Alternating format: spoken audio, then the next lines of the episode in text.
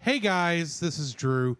Uh, there was an issue with the recording of this episode. The uh, webcam decided it wanted to record instead of allowing our mixer board to actually record the audio to the computer. So I have permanently disabled the microphone on the webcam. Pray I don't disable it any further. Anyway, guys, uh, thankfully the audio just sounds weird. It doesn't really sound horrible, so I'm going to leave it as is. But yeah, that if that if you're wondering why the audio for this episode, our voices sound weird, that's why. Anyway, enjoy Boss Baby. This Lcast is recorded in front of a live streaming audience.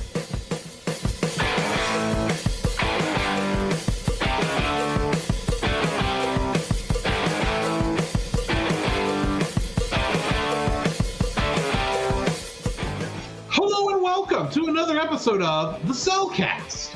Joining me today is a man who is still fuming at the fact that this movie used puppies as villainy. Welcome, Jacob. How dare you? How dare you? You filed like your puppies. Wild, evil betrayer. Yeah, that it's like, what the world? You made the puppies the bad guy. Really? The puppies were not the bad guy. I know they, they were. were being controlled by the bad yes, guy. Yes, I know. Which is kind of a dumb plot, but still. And they had to kill the puppies so they wouldn't take over the world! Which the forever puppies! For- oh my gosh. We'll, we'll get into that when we get into that. But, but in the meantime... Wait, wait, wait. That's the end of the show. No, no, no. no. let, let, let me finish. Let me finish. Anyways, let me introduce our co-host. A man who... You don't want to see him if he doesn't have his uh, three o'clock bottle. That would be a bottle of Coca-Cola, right? Maybe. Maybe. Maybe. I, well, I'll have you know that while I am not lactose intolerant, I'm not a fan of milk. Okay. Unless it's been mixed with sugar and eggs and frozen. Okay, it's a bottle of Coca-Cola, okay? Okay. That'll work. Just just reminding you that uh, if revenge is a dish best served cold and revenge is sweet, it is revenge is indeed ice cream. That is true. Con would completely agree with that. He likes Rocky Road.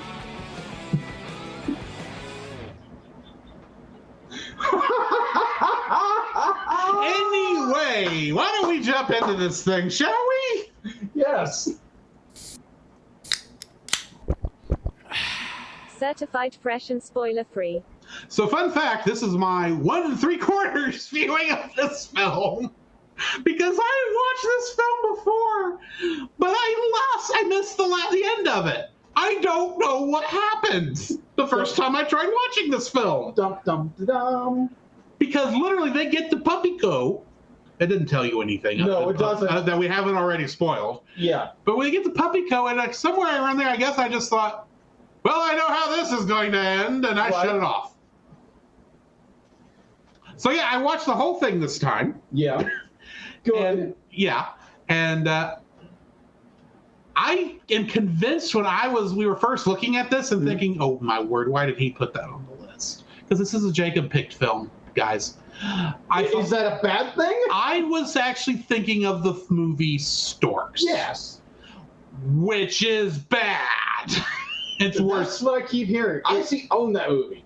I'm not going to say it's like bad, bad. It's just like, oh, it's less tolerable mm. than this film.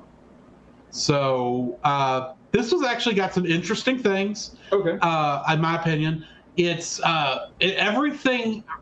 This this is one of those movies that has that little thing in there that when I, if I were to come up with a complaint, I could.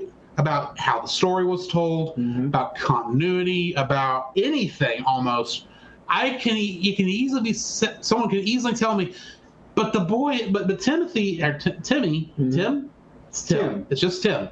Tim, oh, it's Leslie. But anyway, yeah. Tim Leslie like, is like is just very imaginative. So any weirdness that comes across, it's because of his imagination. Yeah. I put air quotes. There's some logistical issues that yes, we will get to are. in the what we didn't like section, in the dislike section. Yeah.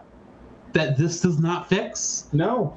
But doesn't. Other than that, the things that that does help actually, I think, was yes, ra- rather ingenious. This is not a stupid movie like I thought it was going to be. Okay, fair. There is some intelligence put behind this, some creativity put okay. behind this. That being said, I am not a fan of baby shows and movies. Okay. I have nothing enough. against babies. Fair. A lot of people I know used to be babies. Mm-hmm. Well, I think we all were at one point. Yes. But I have never been a fan of babies as uh, major characters in a show. Okay. I hated Rugrats when I was a kid. I never watched Rugrats, but I totally understand that. I was not a fan of the Look Who's Talking series of movies, mm. which was about talking. Uh, well, it followed a family yeah. with had babies, and the babies were all voiced by actors mm-hmm. uh, that their thoughts were. It's like, okay, that's cute, but I, let's and let's face it, Baby Geniuses is a no-go. Mm. I didn't even try that. Right. I have nothing against the concept, but this, it just gets... The babyisms get irritating after a while. They do. And I and that's probably the part that doesn't sit well with me. Other than that, it is an interesting film. And yeah. I think I am this is one I'm actually glad we are doing, and I do believe it does not belong in Bad Movie Month. Yeah, I would agree. So yeah, that's my thoughts. What are yours? Uh, this is the first time watching this film. I actually had to watch it uh, so we had some power outages in the apartments where we live. Oh, it wasn't power. No, it, it was, was power. Internet. It was internet issues. It was not connected to the server. So in the middle, in the middle of my watching the movie for the first time, I'm about thirty, about thirty minutes away from the conclusion, and our our, our main character, Boss Baby, is in the middle of something, and he just freeze frames in the middle of it.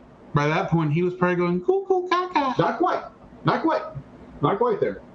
But, uh, so, yeah, my internet went poof for the rest of the night. So I had to finish it the, the the next night after. And I was like, oh, okay, this isn't a bad movie. It's It's got some plot issues. It's got, like like Drew said, the, the, the babyisms get really, really tiring really, really fast. Uh, and there's a lot of what is real, what is imaginary, because, I, like, it's so blurred throughout this entire film. Yes. And the, like, the, I think the third act just goes way out of proportion. And the, there's, like, I'll get into those when we get into yeah. spoiler section. But overall, be like, it's an enjoyable film. It's a, it's irritating from when it comes to, like, um, like Drew said, some of the continuity's a little bit off. And there's, I have logistical issues when we get to whether or not, well, the main crux of the movie I have a logistical issue with. I'll say yeah, that. Yeah, same here. The uh, like the, the main plot of the movie of why everything's yeah. going on.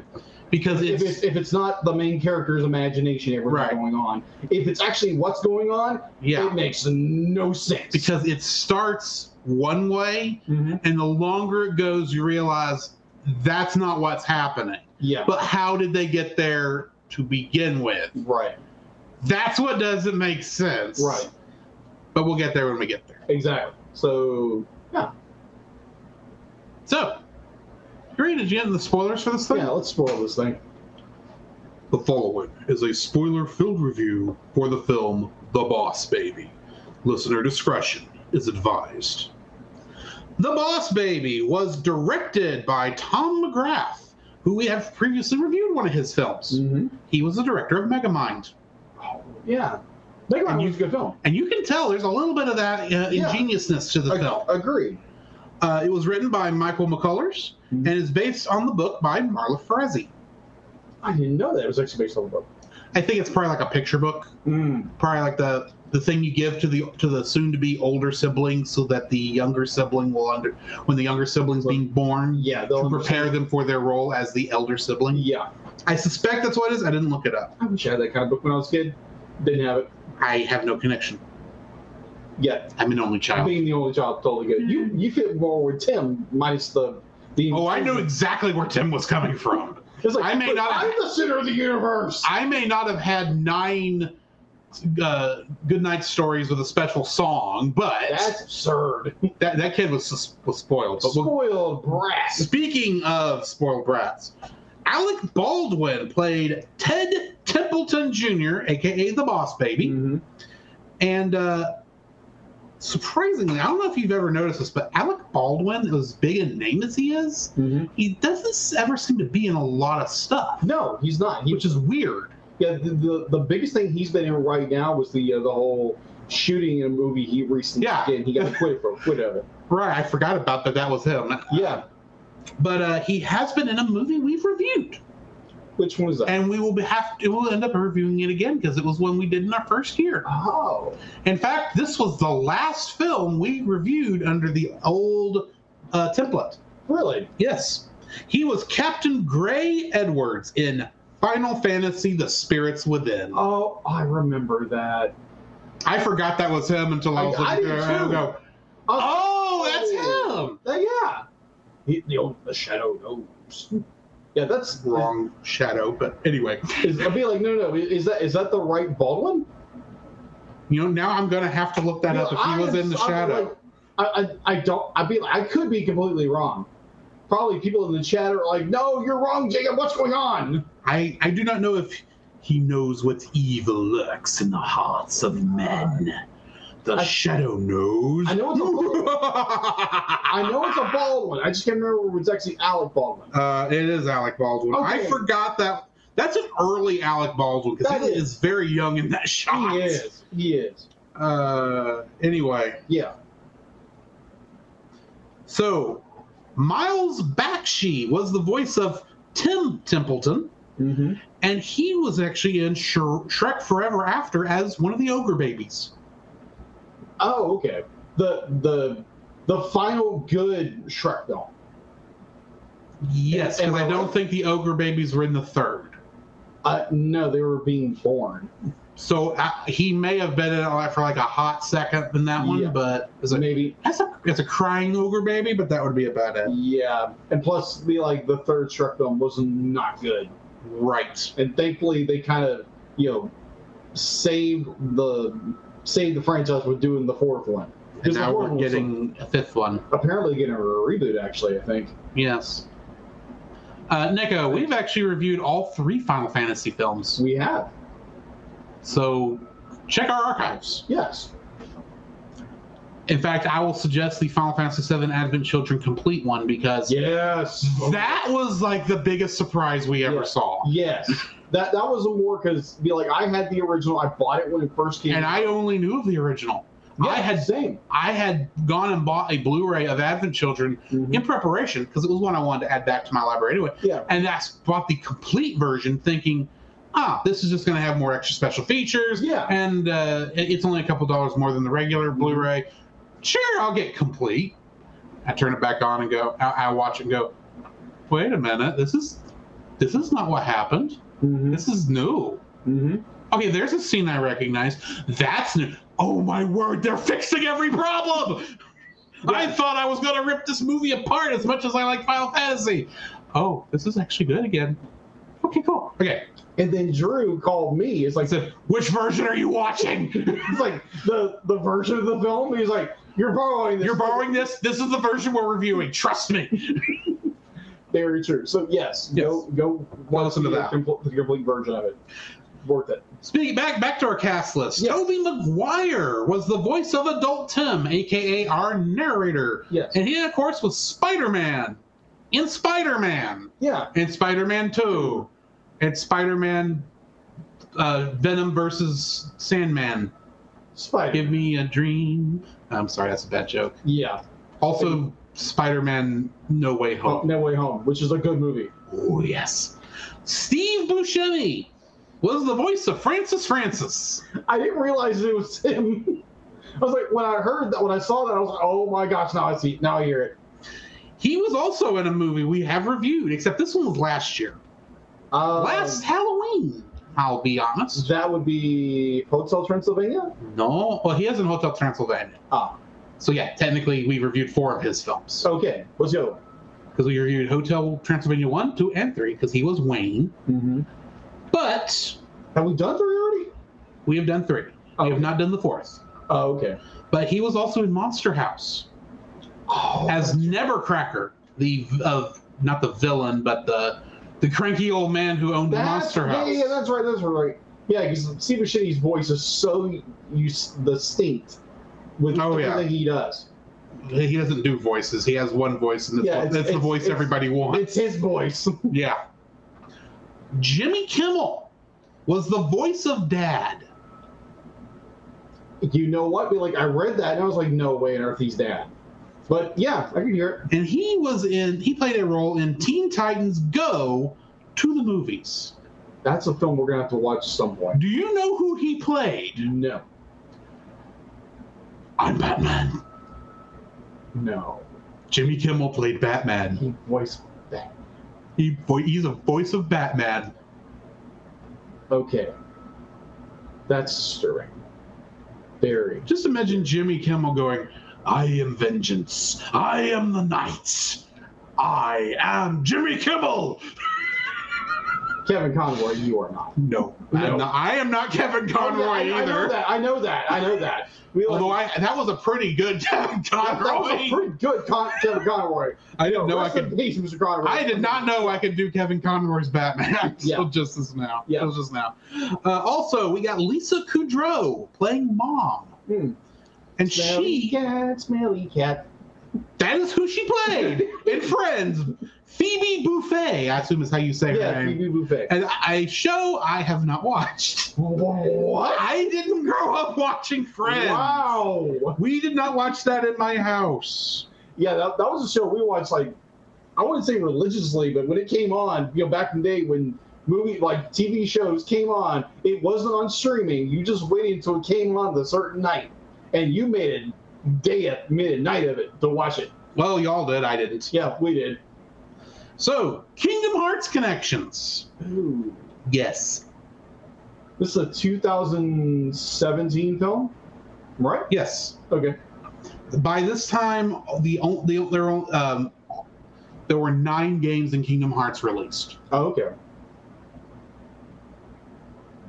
I would go with the number I would choose is probably uh, let's hit high six. Close. Go up. Eight. Yes. Okay. It is eight. Starting with uh, Vivian Yi, who played Stacy in this, mm. which I'd never figured out which one was uh, Stacy.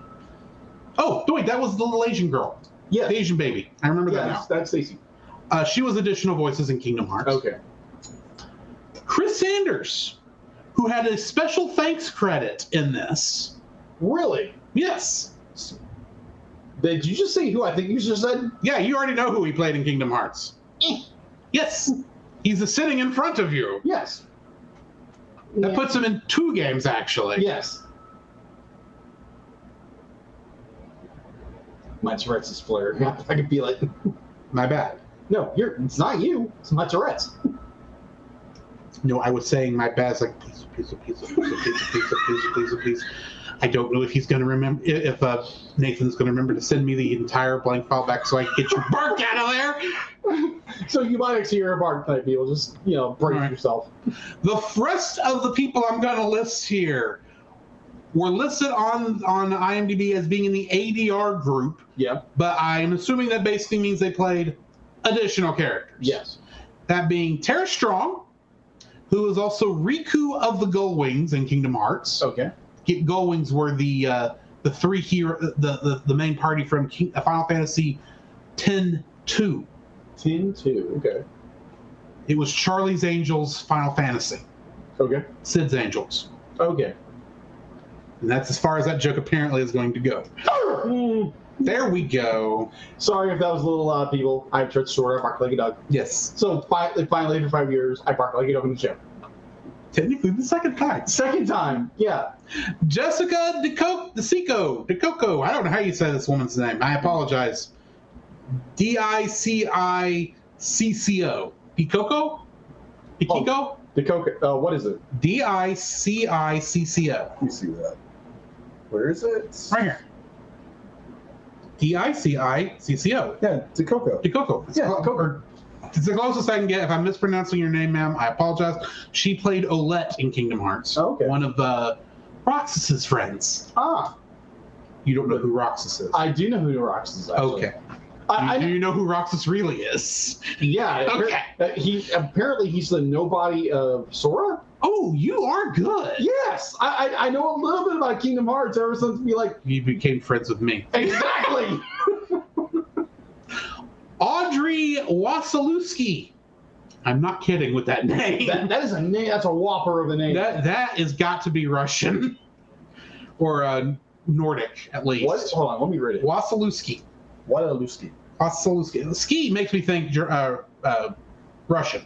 It, it sounds. It's. I mean, like I'm not sure because I, I, yeah. I can't figure out the, the dialect of it. But right, she played. It's Slavic. I know that. Yes, it's Slavic. She played a uh, side character in the Tarzan level. That at one time, well, hey, I'll put it this way: in Kingdom Hearts, I didn't realize they had a voice for her, for this character. Okay. In the original movie, she was voiced by Rosie O'Donnell. Turk from Tarzan. Oh my gosh. I almost spat at my water with that. That would have been funny, but close. Yes. Michelle Ruff was additional voices in both. Ruff. Julian Zane Chowdhury was additional voices in both. Mm-hmm. And for the one I had a little bit more to work with here, Robert Clotworthy. Okay.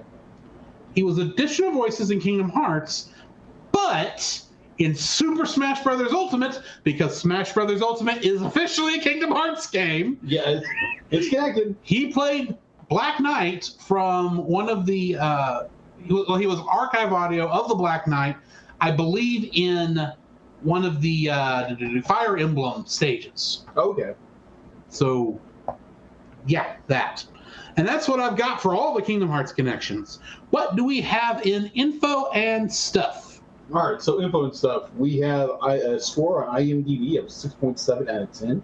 You can watch it on Netflix if you subscribe to Netflix. Please do not pirate films. I'm just saying that. Please don't pirate them. Because people get paid for these things. And you right. Steal other people's property, period. Uh, production was... DreamWorks Animation, distributed through twentieth century fox, now simply twentieth century studios. Yes, because this was a, this was one of the last films, I believe, that twentieth century was mm-hmm. distributing for DreamWorks before they got bought by Universal. Yeah. And then twentieth century fox got bought by... Disney. Disney. And they'll never work together again. Again. Which is weird when you consider, I think, Disney actually distributed some DreamWorks films back in the day. That's weird. But moving on. Yeah, moving on. Katzenberg. Katzenberg! All right, uh, release date. So it was officially released, it was officially previewed in what Florida town, Drew? Kissimmee, Saint Cloud. Nope. You want to know why I picked that? Why? Because it's right on the doorstep of Walt Disney World. I remember these commercials from when I was a kid, advertising to the five-year-old how to where to stay at Disney when you go to Disney World in Florida. Because who wants to stay on property? Moving on. Moving on. Uh, so this, uh, the, the kind of a hint towards audience or a hint towards Drew. It is a f- now very famous Will Smith song, and I'm not referring to when he slapped Chris Rock for reasons. Because Chris Rock is not a song. I know that. But I bet the song slaps. Kind of.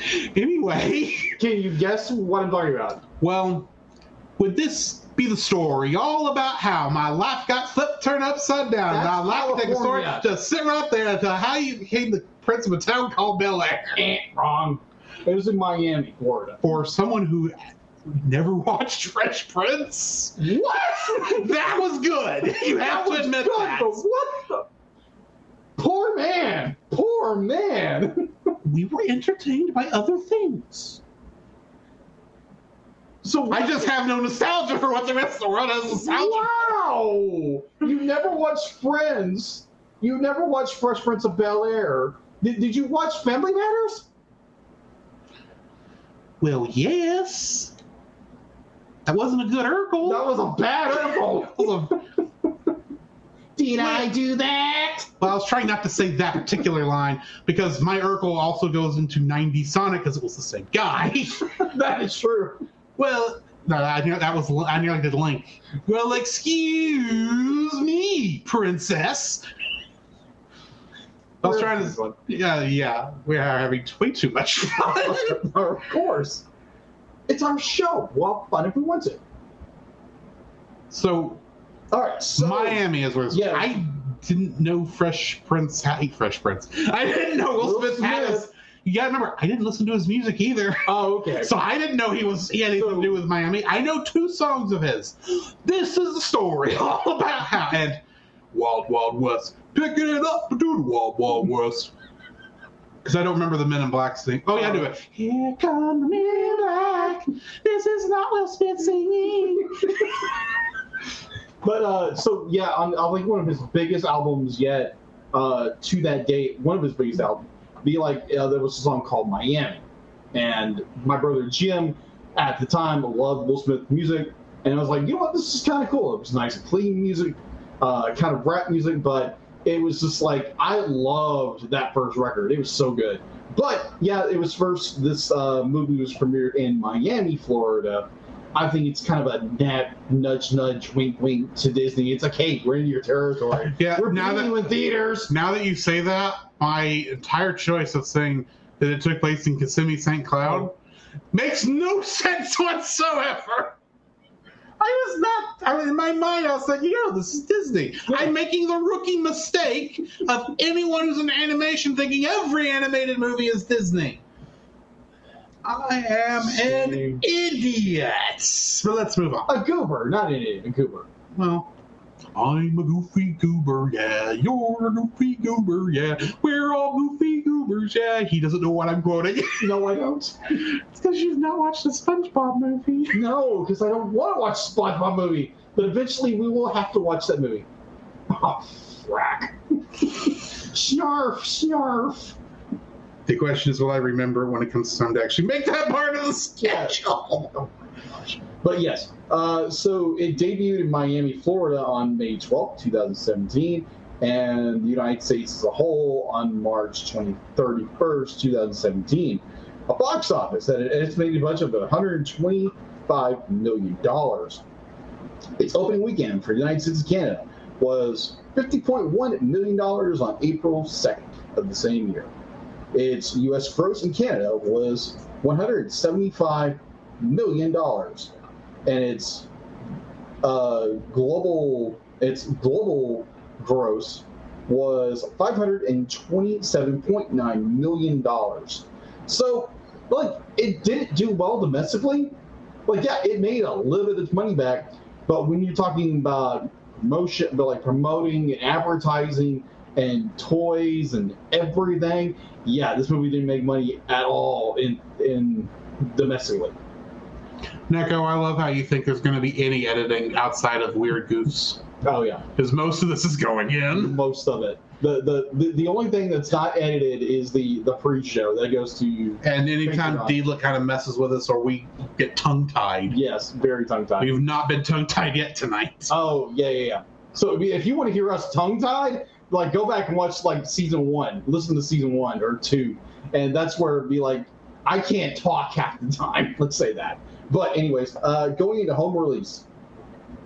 Going into home release, twentieth Century Fox Home Entertainment released The Boss Baby on digital download on January, July fourth, twenty seventeen on D V D, Blu-ray, Blu-ray three D, back when that was a thing. That is so weird because, like, you have all these three D Blu-ray players or be like movies out there which you can no longer play because the the uh, technology is obsolete now. You can still have there's still three D Blu-ray players out there. Yeah, but yeah. And plus, uh, well, that's right. You're right. Those the three D Blu-rays themselves were a separate disc from the regular Blu-ray. Exactly. So they're not backwards compatible. No, and, and like because I tried that with my copy of Coraline, which has a three D, and it won't play. And unless you have a three D player and still have a operational three D T V that can use the format. I'd say because your P S four can't actually play three D Blu-rays. Really? But you don't have a three D T V to send it through, so it's going to just kick it back out. Okay, that makes sense. All right. That was one of the weird technologies they kept from the PlayStation three. That is peculiar. Sony was one of the major people behind Blu-ray, so that they is, were pushing, mm-hmm. when they were also trying to push three D, they okay, that makes sense. Put it into the PlayStation. Okay. All right, so, uh, Neko, I can tell you the reason you don't see three D and three D Blu-rays, even if you have everything set up right, that's because most movies are not actually made mm. to to work in, or not filmed in three D correctly. Yeah, they're most of them are, are uh, conversions after the fact. The only I have seen maybe uh, any of the uh, animated ones that are done in three D are done correctly, because they literally just re- or render the same scene from a slightly different angle. Mm-hmm. And uh, the only one I remember actually being filmed correctly was Avatar. Yeah, because it was shot. Yeah, three D. Where the the do not watch uh, Lion King in three D. No, my gosh, that's terrible. And I don't mean the live action movie. I mean the animated one. Yeah, it literally looks like paper cutouts. Yeah, because I watched that in theaters. It was terrible. Because I watched it originally when I was a kid in theaters. Oh, I, I went to watch this because like I didn't get to see Lion King when it was in theaters. I'm taking advantage now. Same reason I went to watch Jurassic Park in three D. Yeah.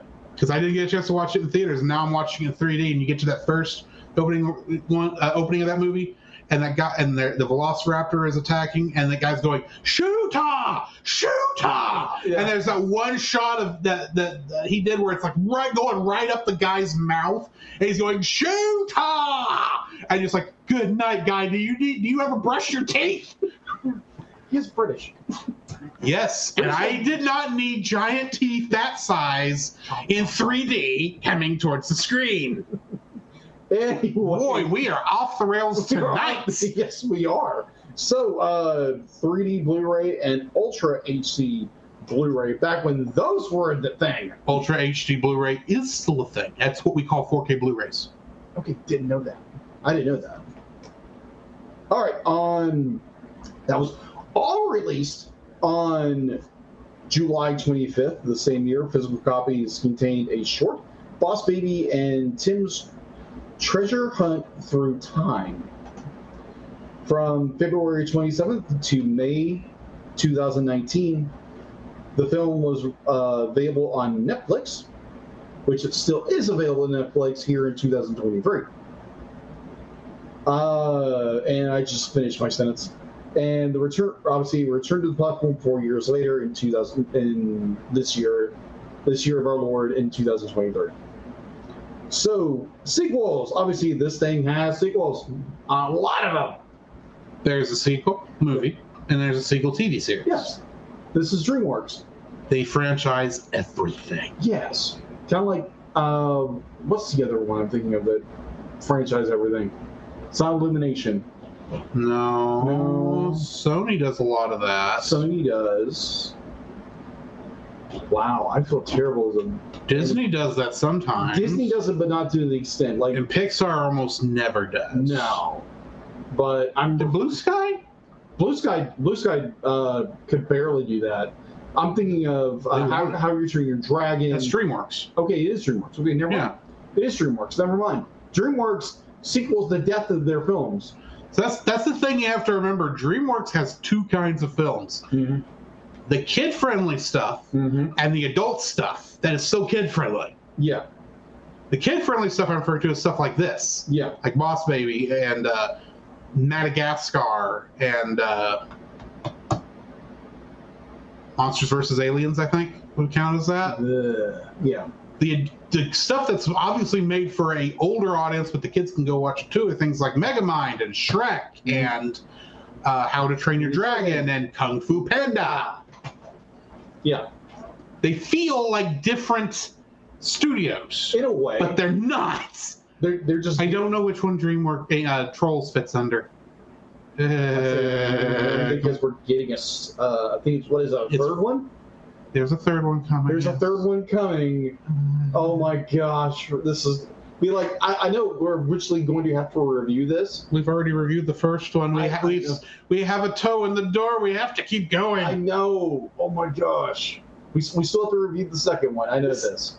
We still are haven't finished Dragons. How to Train Your Dragon. No, and Dragons is so much better. We get in the third one. The third one's, oh, my gosh, just epicness. I'm, I'm looking forward to Kung Fu Panda two because that movie is so good. That's what I keep hearing. Anyway. Anyways, uh, so we get into a sequel, The Boss Baby uh, Family Family Business. Uh, this movie was, uh, let's see, was announced on March twenty-fifth. It was uh, the same year, in the twenty, uh, twenty twenty-seven. twenty seventeen? twenty seventeen. No, it was. It's in the future now for some reason. Well, COVID did a lot of crazy things. That is true, but uh, it was in. Uh, let's see, Universal Pictures and DreamWorks Animation announced a sequel, which was released in July, July second, two thousand twenty-one, with Alec Baldwin reprising his role as Boss Baby. So, wasn't it supposed to come out in twenty twenty originally? Uh. Not that I can tell. I thought this was one of the ones that got pushed back, but maybe it was just in production. I think it was in- That would make sense because Trolls came out during twenty twenty. Yeah. That's when it was supposed to happen. Okay, sorry. Yeah, it, it, it, it, the, the, I can't talk to him. Uh, yeah, that one got the weird one, be like, oh, yeah, it's in theaters when everything else can't be in theaters, which is weird. But, yeah, we're still going to have to watch Trolls two. No. World Tour. World Tour. Yeah, yeah. War of the War, War of the Rock. Uh, Can you smell what the trolls are cooking? And it's not it, good. It's glitter. It's glitter. I've seen the movie. It's not that great. It's not. Uh, and it's got this enormous plot hole right in the middle of it. It's just like this. I haven't thing. watched it. I don't want to know until we yeah, watch it. I got you. All right. So, with all that said, uh, yes, a sequel did come out. And uh, it, came, it was released on July second, twenty twenty-one. And then we get into the T V series that every DreamWorks movie does. It, it gets a series in some capacity. Mm-hmm. Like, heck, be like even uh, Kung Fu Panda got a new series most recently. But Legends of Awesomeness, I never watched. Yeah, that's what I keep hearing. I never watched it, so I don't know if it's good. All right, Boss Baby back, back, back in business. Um, was released on December of the same year the t- the movie was released in two thousand seventeen. Uh, both Netflix and DreamWorks Animation announced the uh, based on the t- based on the film, uh, The Boss Baby Back to Business was released in two thousand eighteen. So it was released a year later. And I don't know if they're going to do a sequel. This is DreamWorks. They do sequel death everything. Well, we don't. Neither one of us have seen Boss Baby two. No. So neither one of us know how knows that how that one ends. No. But I'll be honest, I didn't know there was a sequel coming at the end of this one. No, me either. Nothing acted like it until. Oh yeah, there is a sequel. Yeah. So for those who have watched the sequel, comment down below wherever you're listening to or watching this, and let us know what you think. We'll try to keep an eye out for it. We'll try to keep an eye out for it. All right. Uh, so that is all I have for an info stuff. All right, getting into the summary. Tim Templeton, an imaginative seven-year-old boy, is shocked when a new baby brother arrives. Boss Baby, who wears a suit and tie, behaves normally around the adults, but Tim sees Baby talking and acting like an adult whenever his parents are not looking. One day, Baby holds a staff meeting with the other infants under the guise of a neighborhood playdate. Tim attempts to record them with a cassette tape, but he is spotted and pursued by Baby and his cronies, resulting in the tape being destroyed. Tim is grounded until he learns to get along with Baby. Later, Baby reveals the truth as to why he's in the house and where he comes from. He and Tim stuck a special pacifier that allows them to see Baby Corp, where babies come from. Most babies go to families, but those unresponsive to tickling are sent to management, where they are given special baby formula that allows them to think and behave as adults while remaining young forever. Baby also explains that he's on a special mission to discover why the world's love of babies is being threatened lately by the love of puppies, and came to the Templetons as Tim's parents work for Puppy Co. Once his mission is done, he will leave. However, the boys overhear Boss Baby, overhear Baby's boss threatening to fire him if he fails, as that would mean Baby would have to stay with the Templetons and grow up. Tim and Baby agree to work together to prevent this from happening. On Take Your Kid to Work Day, the parents take Tim and Baby with them to Puppy Co, where the boys sneak away to investigate. They are captured by Francis Francis, C E O of Puppy Co, who reveals that he was the previous he was previously the boss of Baby Corp, but started to slowly age because he was intolerant to the formula, resulting in him being fired and sent to live with a family. He steals Baby's formula, intending to use it to make a forever puppy incapable of aging, which will take all the love from babies and give the and, and give him his revenge on Baby Corp. Francis Think whisks Tim's parents away to a conference in Las Vegas and leaves his brother Eugene to watch the children in disguise as a female nanny. Without the formula, Baby starts to periodically revert to normal infant behavior. The boys escape Eugene and reach Las Vegas, where they find Francis ready to send a rocket of forever puppies out into the world. Tim's parents hear their children, but are locked up underneath the rocket to be burned. Tim and Baby fight Francis on a raised walkway and knock him into the vat of augmented formula, where he turns back into a baby and is taken home by Eugene. Baby is taken back to Baby Corp and promoted to C E O, while Baby Corp employees remove evidence of Baby and wipe his parents' memories of him. Baby and Tim soon realize that they miss each other, and Tim invites Baby back, saying if there is one love, if if yeah, saying if there is one love enough for one of them, Baby can have it all. Realizing that love is something that grows instead of being split. Baby returns, this time as a normal infant boy named Theodore Ted Templeton. Years later, as adult, Tim and Ted are, tell the story to Tim's eldest daughter, who is apprehensive about the arrival of her newborn baby sister. After the adults leave, the newborn girl reveals that she is a boss baby too, surprising the elder daughter. Okay, so there was some yeah thing, but it was still, yeah. Yeah. So, getting into the trivia about this. About seven minutes into the film, when Tim watches Boss Baby exit the car, Tim is wearing a T-shirt with the digits mm-hmm. zero one imprinted. Yeah. However, when he gets down the stairs, the digits change to oh two. This indicates him being relegated to second place by Boss Baby. Mm-hmm. Young Timothy, played by Miles Bakshi, has a Gandalf-themed alarm clock. Bakshi's grandfather, Ralph Bakshi, directed the original Lord of the Rings from nineteen seventy-eight. Mm-hmm. Our certain film we recently reviewed. Yes. We'll get to some more of Bakshi films at a later date. Yes.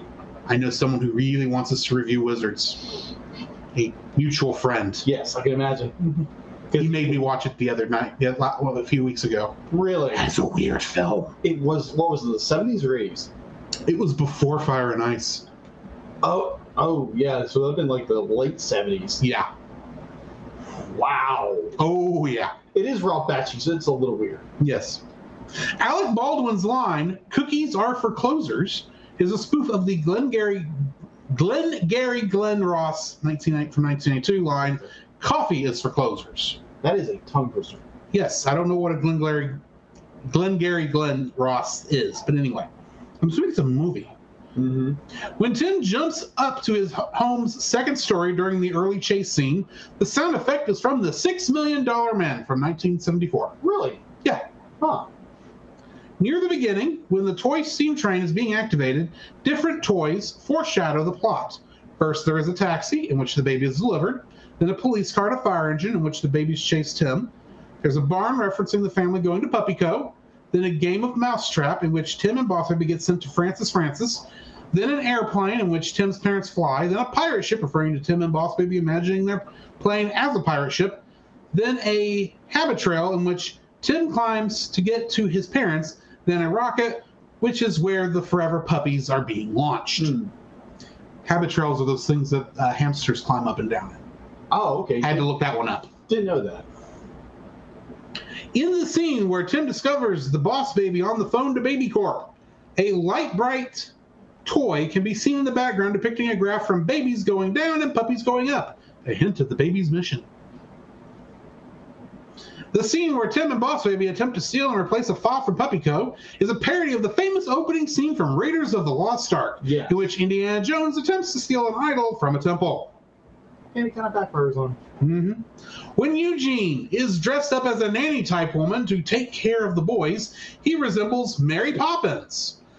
Then Francis Francis says that she's practically perfect in every way, which is how the titular character of Mary Poppins describes herself in the movie. Mm-hmm. Which brings me to the end of the trivia. Mm-hmm.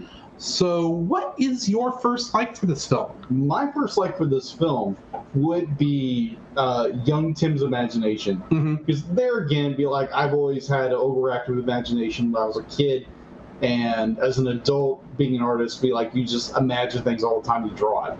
So the the expression of artistic level, and as one reviewer put it, is like all the all the dreams are the are the uh, the imaginary dream sequences mm-hmm. that we think are imaginary sequences. Uh, you know, we have opinions air quotes on, for our listening audience. We have opinions on that in a minute. Yes, we do.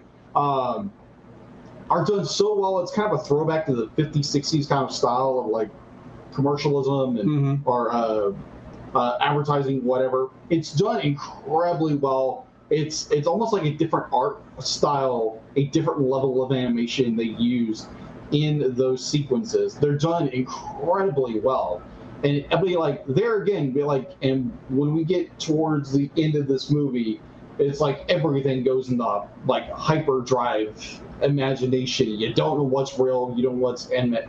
Um, and, and um, yeah, and uh, like, yeah, I can't talk to them. It's so weird.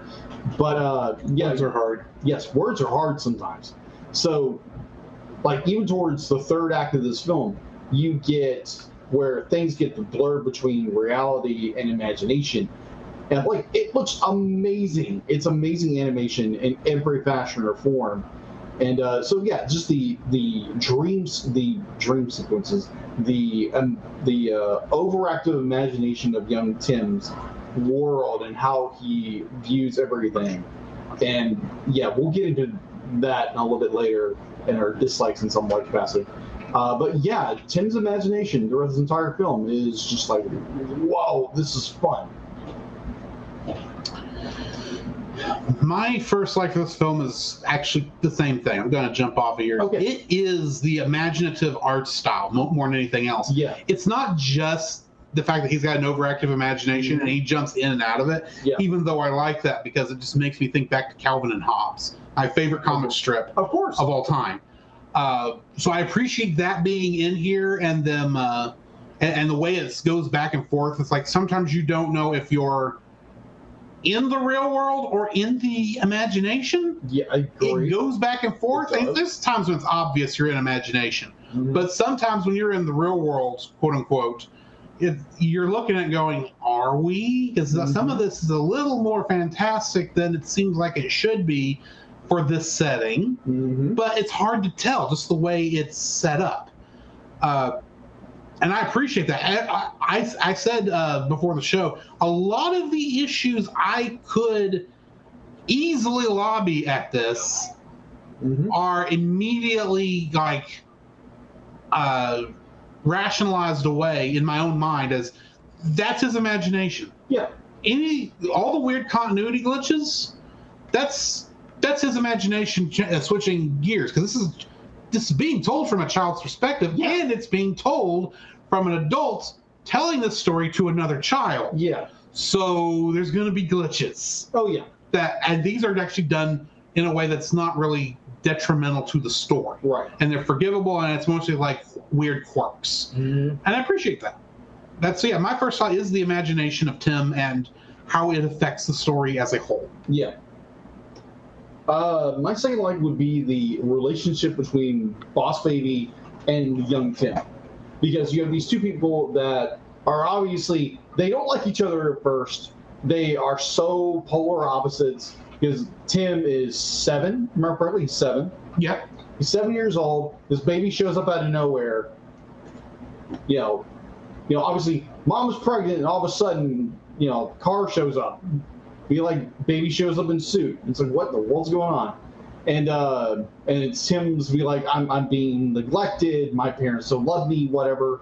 Uh, which I think could be a real thing. But there again, my younger brother was born like like a little after a year after I was born, so I really didn't catch any of that. He was just there. Mm-hmm. But uh, yeah, it's this idea of these two characters, they do not get along at first, and they kind of mutually agree to work with each other. You know, they become frenemies, frenemies for a time, and then overall, throughout the course of the movie, the the uh, yeah, with the course of the movie, the progression of the film, like these two characters actually start to become brothers, and you know, like there there's the the the camaraderie they have, what their their mission, their their mission went from, oh, we've got got to do this, to where they're in tandem with everything. They're partners in crime, but they're brothers. And uh, I I found towards the end of the film, it was so sweet, where you had uh, Boss Baby was converting converting back into his natural state of a baby. Mm-hmm. And I found where Tim was like, you know, calling his brother and trying to make him feel better. Definitely towards the like the climax of the film, where the rocket is about to get off and Boss Baby is converted into his his child, his baby form, and uh, Tim is being like the best big brother to his little brother, and it was so sweet. And then you get the um, the end, like the uh, they both get what they want, but they really don't want that. They be like they realize that like they, they do love each other as brothers. They want to be around each other. They want to grow up with each other. And uh, I just, I found it very touching, where Boss Baby, he gets what he wants, but it's not really what he wants. And this idea of family and, mm-hmm. you know, being part of a group, a family, and what drives him to give up everything in order to be back with Tim and his parents.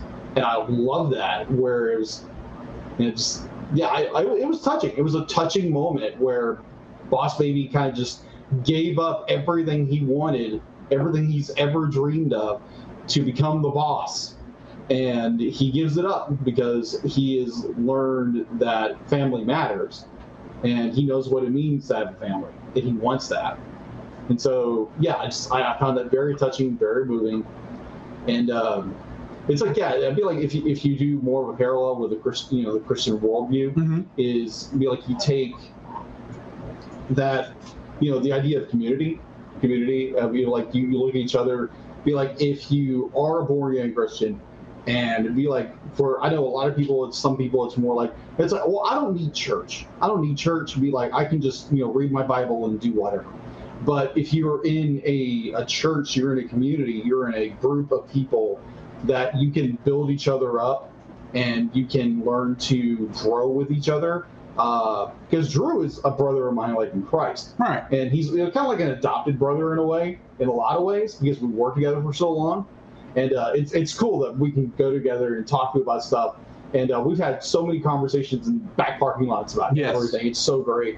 Uh, Even when it's eighty-five degrees eighty-five outside. Degrees and almost ten o'clock at night, eleven o'clock. Standing on a, on a blacktop that has been absorbing the sun all day. Yeah, that was fun.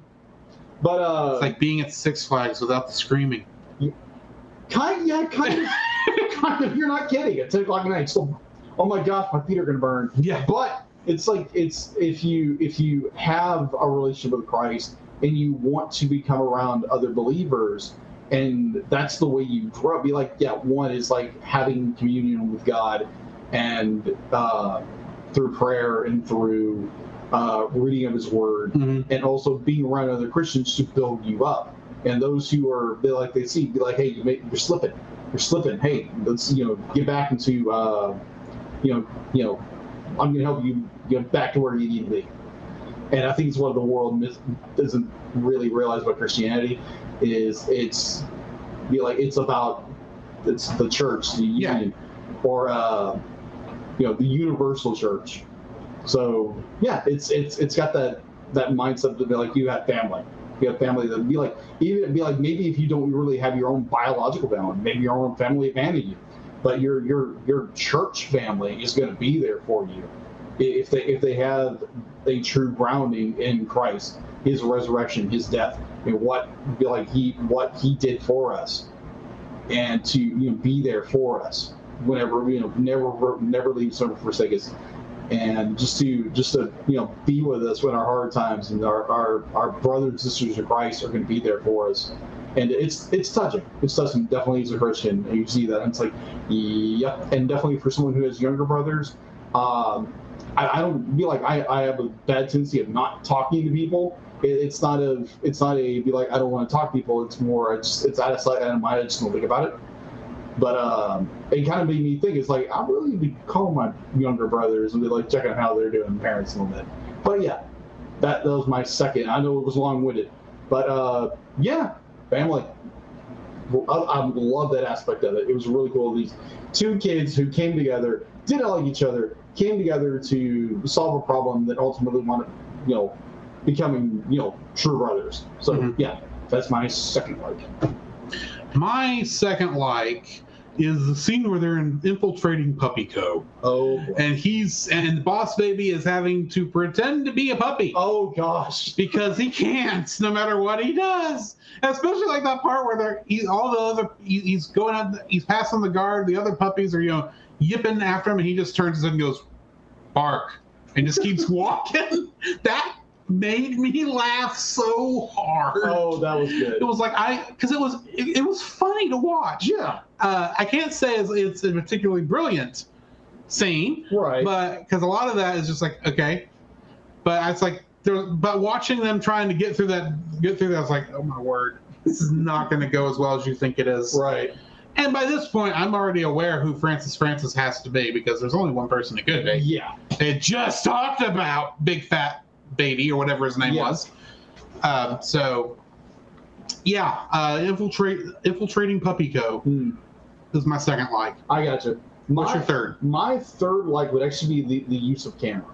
Okay. Use of camera throughout this entire film.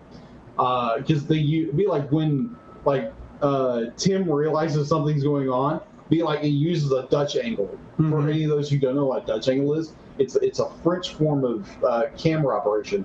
Or be like either you're shooting a camera or using a. Uh, it's if you've ever watched uh, the nineteen sixty-six Batman series, when they're showing the villains in their lair, that that part. Yeah. If you yeah. ever watched uh, the original Thor, all those times when the camera's at an angle, that's a Dutch angle. Yeah, that's a Dutch angle. I love Dutch angles. So be like they're, they're, they the use of camera where they use flyovers and everything. It, it's not be like just standard run of the mill kind of. Use of camera and use of angle. They're, they're using every angle possible to, sh- you know, uh, illustrate what they want to do in the film, and I enjoy that for what for what it's used for. And uh, it's like, yeah, more Dutch angles. My third, like, it's it's. I think you already said it already, but okay. It's the ending of the film. Okay. I. And by the, at the end of this film, you know, our uh, the Boss Baby and Tim have gotten both what they wanted, and they both realize, mm-hmm. yes, this is what I wanted, but it's not what I want anymore. Yeah. And Tim sends that letter. How he knew where to send it, I don't know, but yeah. whatever. I'm not going to fight that one. Uh, so Tim sends that letter, and that's what gets... Uh, Ted, as we'll learn, mm-hmm. to give up his corner office and mm-hmm. do everything he can to make sure he goes to a family. Now, how he got to a specific family, I don't know. That was a little odd. Just I don't know what happened. I don't know how. How there's, I think you're just supposed to. That's one of the things I just accept because it's like, okay, yeah, the story needs that to happen. That's, I'm fine with that. That's not that big a deal. But uh, but that whole thing where they both come to realize they miss. Each other, mm-hmm. despite the fact how much they hated each other in the beginning. Oh yeah, uh, I I thought that was beautiful. Yeah. Oh, I agree. I completely agree. And that's my third like. Yeah. But, but I have a big dislike. I need to get off my chest. Oh, okay. Going dislikes. What's your first? My first dislike is. This story actually happening, or is it is Tim's imagination? Because it starts off being Tim's imagination, but halfway through the film you realize most of this can't be his imagination. It has to be happening. Yeah. He is dealing with Baby Co. and uh, the Baby Corp and Puppy Co. and this baby is actually there talking like a human and somehow turns the neighborhood kids that way too. Don't know how that works. But all of this is going on, and I'm sitting here going, "Oh, wait a minute! This started off as being obviously part of Tim's imagination and how he just kind of sort of remembers his baby brother getting there." Mm-hmm. And the whole thing with the Boss Baby is actually a rather brilliant idea of the baby comes in, automatically it's the boss of the family because it requires so much attention mm-hmm. that he, uh, Tim is feeling Neglect. neglected. Yeah. That's brilliant. That's a very smart way to go about mm-hmm. that. But the longer it goes, really, on, honestly, about the time that he is trying to listen in on the baby meeting, mm-hmm. which is kind of a weird part because it's like that's where the entire story changes. Isn't that mean? Is that yeah, meeting? It does shift. Yeah. It goes from being this might be how, how he imagines all this happening, like all the other imagination mm-hmm. stuff we had seen up to that point. Except, oh, this is somehow real. The parents, the, the adults don't see it because, of course, the adults don't see it. That's yeah. the shtick of this entire genre. Mm-hmm. And, of course, they get uh, uh, they get grounded where they or he, Tim gets grounded until he can get along with the baby. Yeah. Here's a question. Yeah, which that was a weird turn. How old is Boss Baby? Well, I, mean, I don't mean how old is the character while he was we've been up in Baby Corp. Don't mean how long he's been working for Baby Corp. I mean in relation to when he arrived in the taxi. Yeah. To baby meeting, because there's obviously some time there. Yeah. How much time passed? How much from the parents' point? How old from the parents' point of view is Boss Baby? A couple of days old. Couple of days old. Yeah.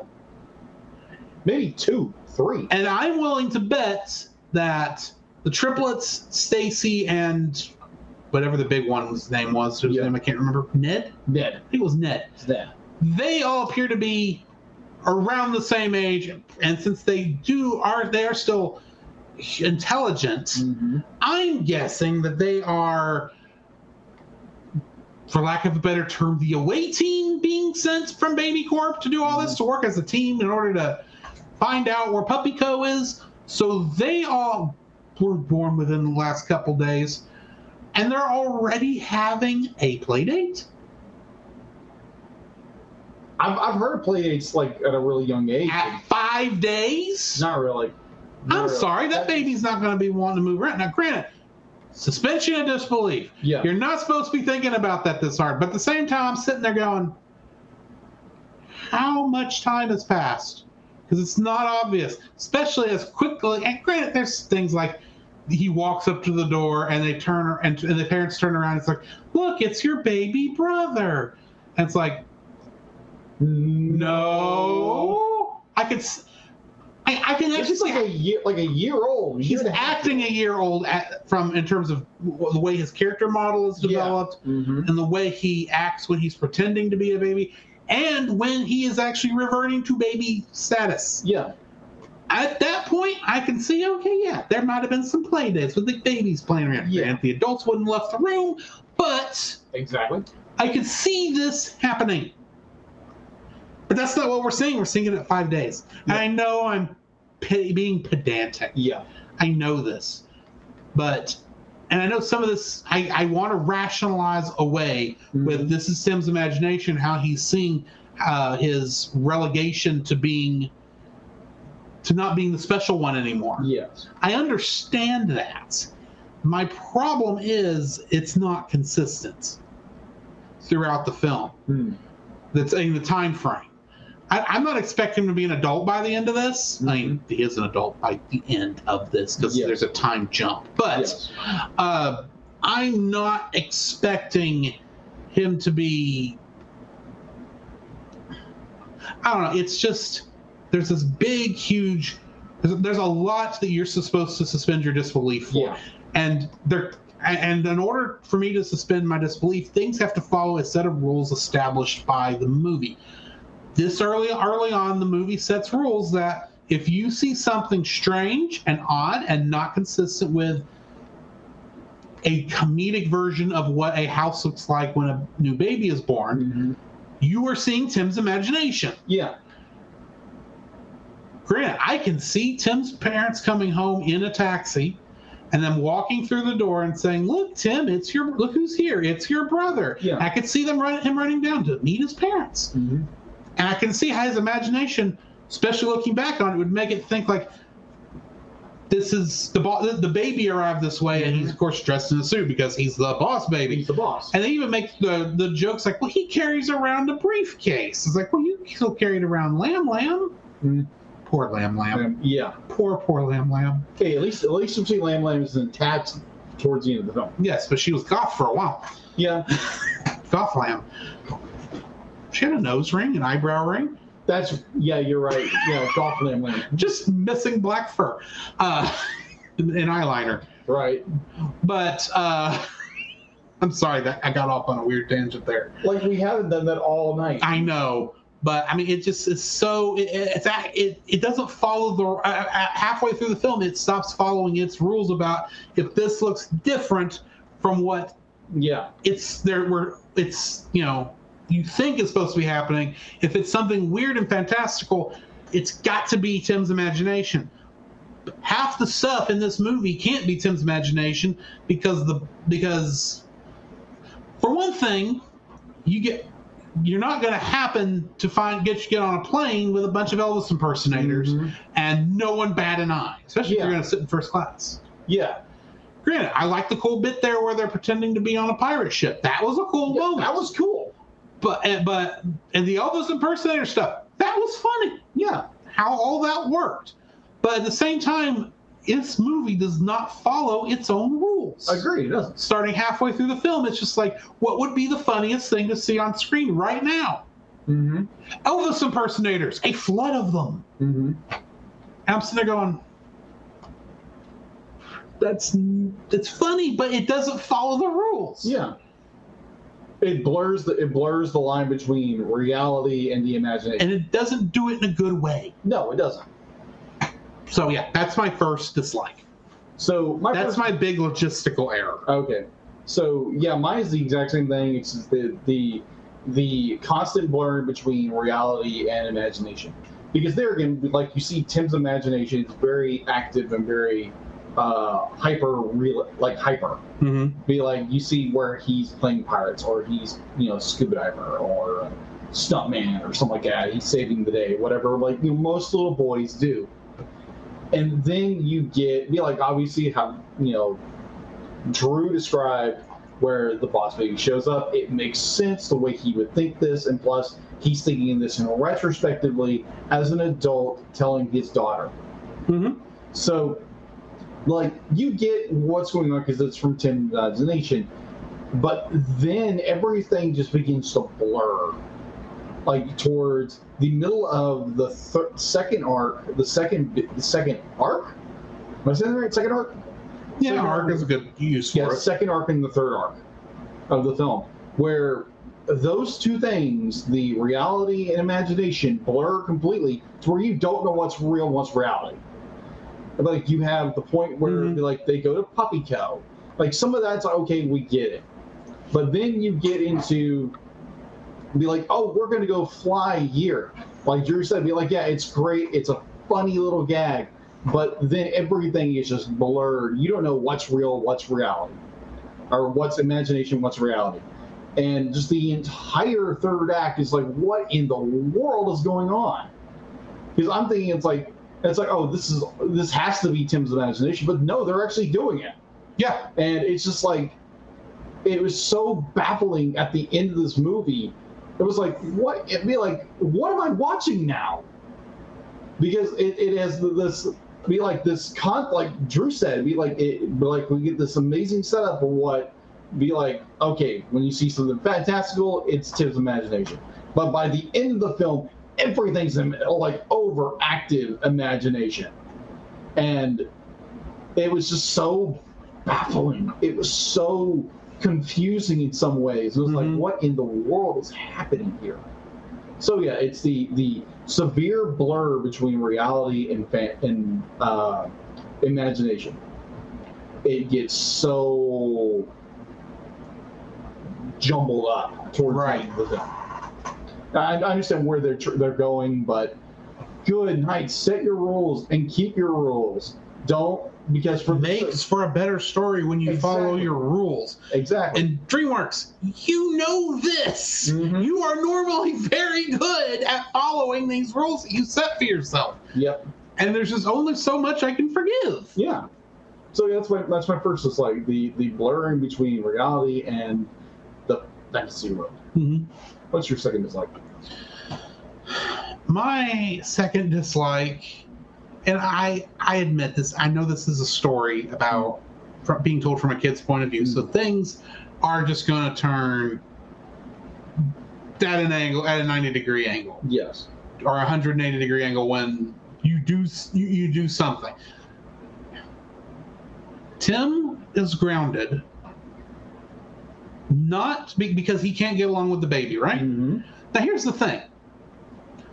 If what the parents were seeing was just them going out and he's looking like he's getting ready to launch the baby like a catapult, that already is not two weeks. Okay. That is a month.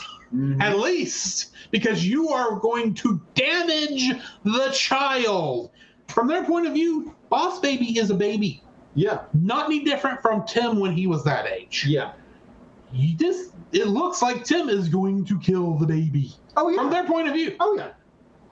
And he now, they baby. don't know that Boss Baby's a little bit more resilient considering everything else that just went through in that scene. Exactly. And prior to that part.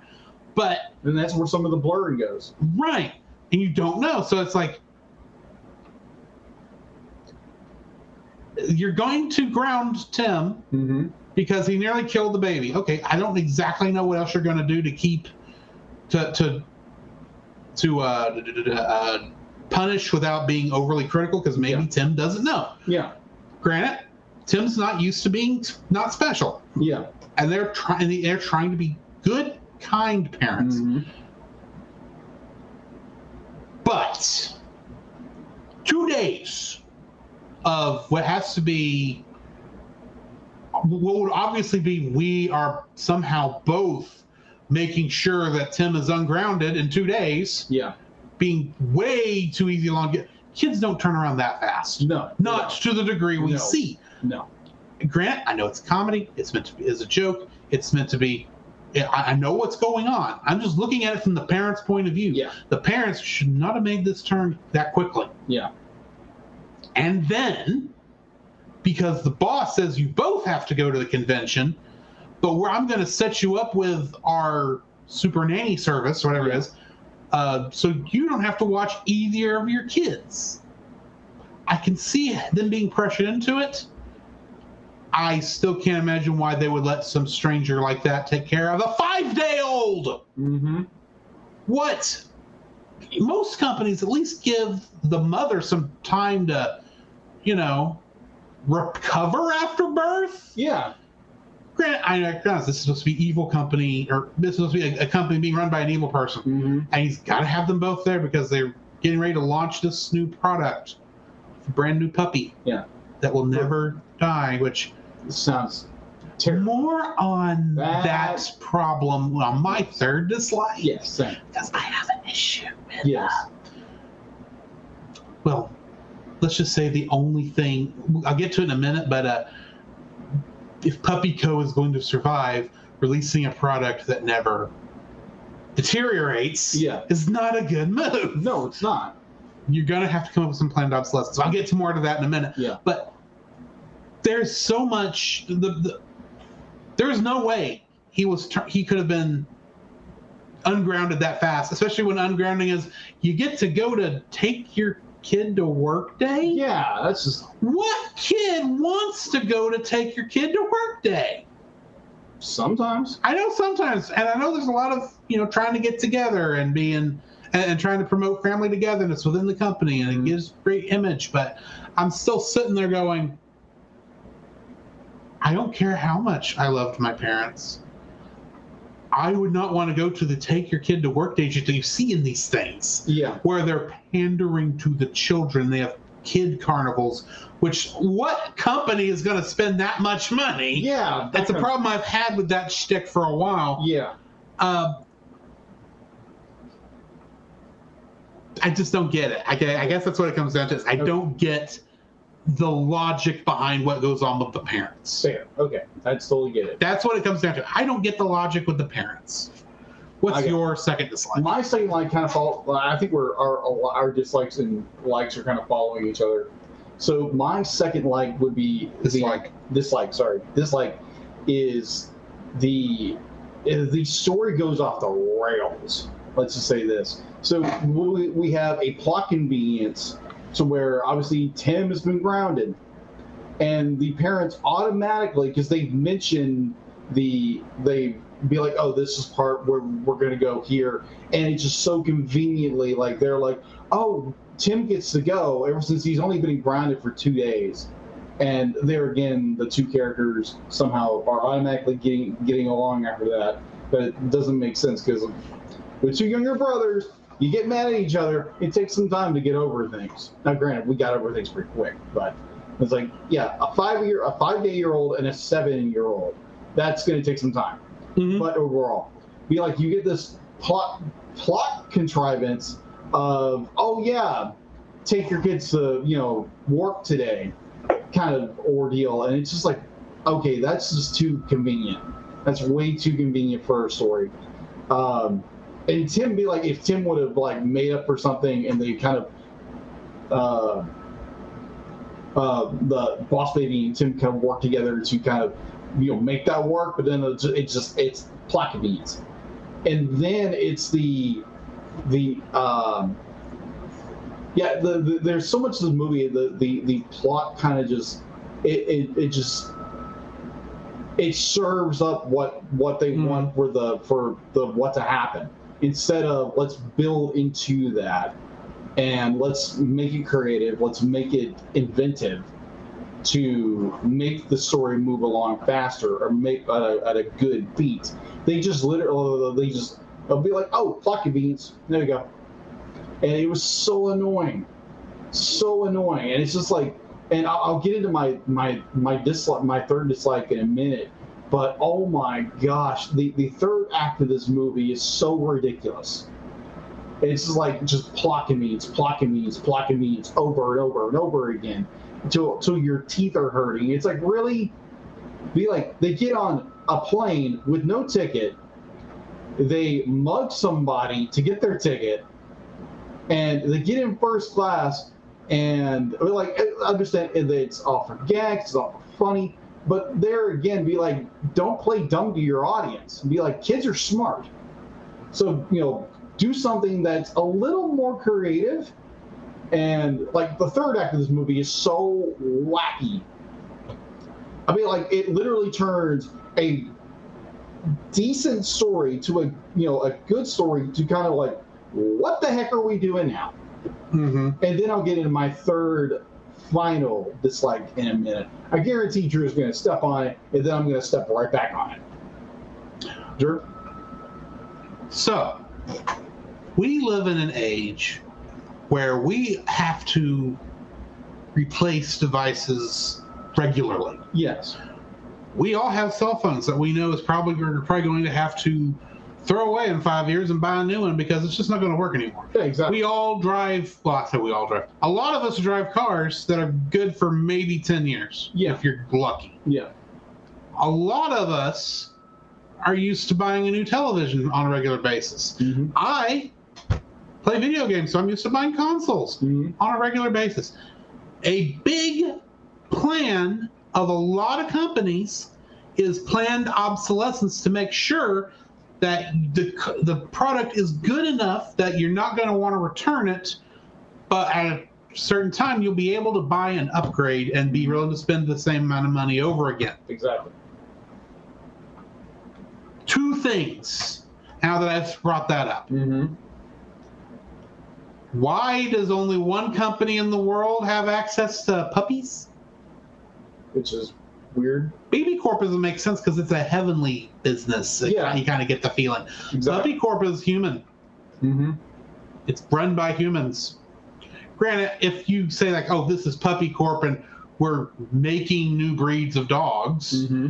but you can still get dogs elsewhere, mm-hmm. that I can live with. But... okay, so puppies only come from one company.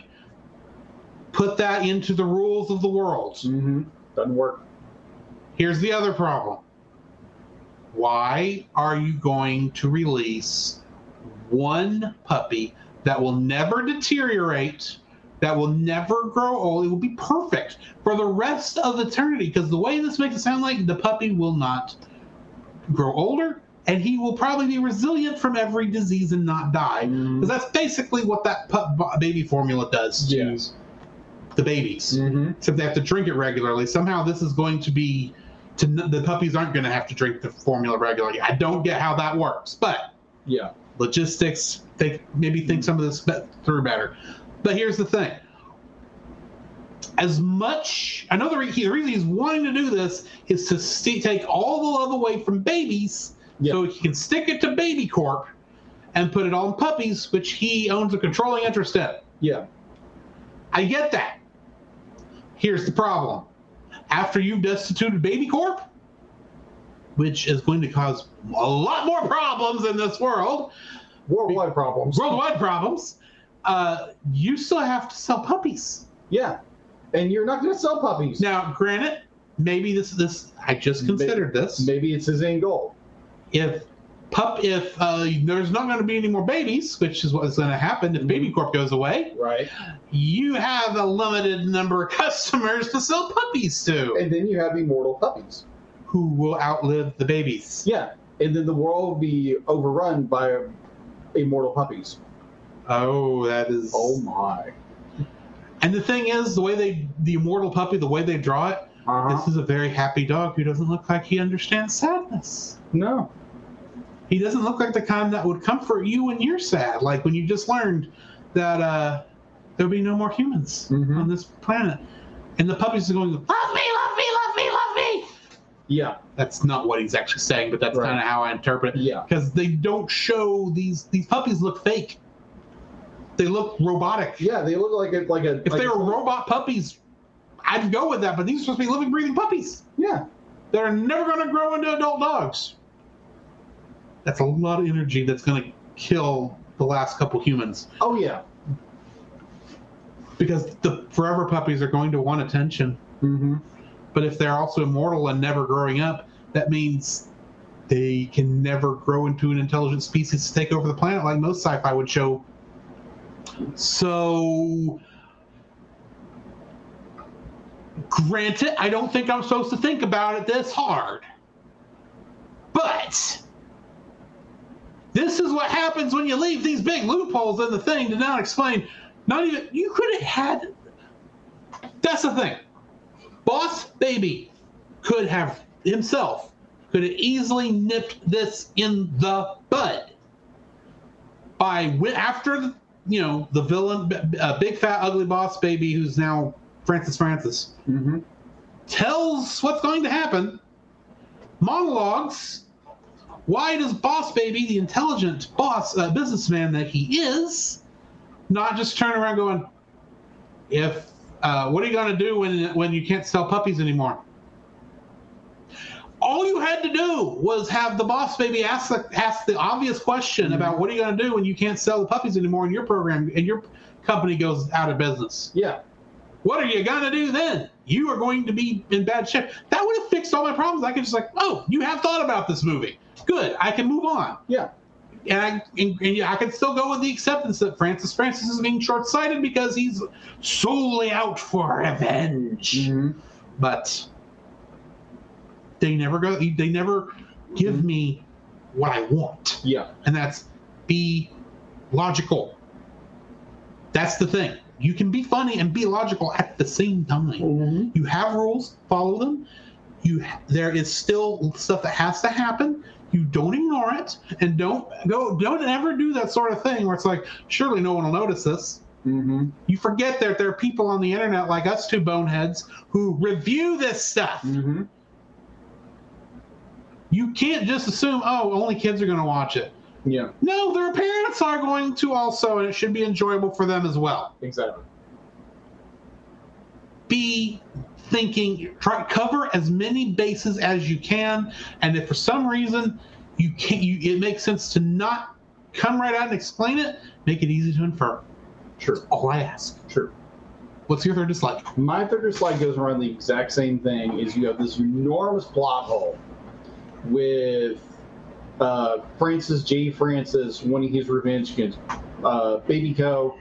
with I'm Gonna Make Forever Puppy, and then like, oh, that's gonna put Baby Co. out of business.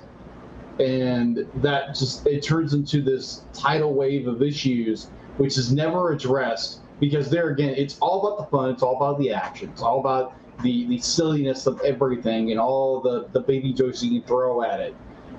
And it just throws this enormous wrench into your story where, like Drew said, be like, and you're no longer have the population of the planet is going to uh, diminish extremely. Like some people say nowadays, like, oh my gosh, the the uh, the rate, the birth rate has dropped. You think be like that's bad? Like, yeah, Baby Co guys out of business. There's no more babies. That means no one be like no one else grows up. Be like everybody else grows up and there's no more children. Yeah. And then you have these forever puppies, which there I think it might have been um, Francis J. Francis' whole objective is just to be like, did he just want to destroy the world because he he be like he got ran out? And it's like there again, you're a boss. You're going to get replaced at some point. You're not going to be the boss forever. And uh, you will retire one day. You will retire or get thrown out, or you'll do something stupid, and they'll replace you. And uh, it was just it was just the the this whole third act plot, and like even like when we un- we understood what Boss Baby's really doing, it's like, really? This is a really dumb plot. Mm-hmm. This is really, really stupid because it's not fleshed out. If there's no real, hey, let's, let's you know, get the adult audience engaged with this and make them think about this. But no, it, it's just it's just a dumb, stupid plot that, oh my gosh, we got to stop this pup, this new puppy design coming because uh, uh, babies are going to get out. are going to get outlawed by puppies, which is the dumbest idea on the planet. Because so, there's only a finite amount of love in the world. Yeah, ex- yeah. Uh, that's how it works, Jim. Yeah, exactly.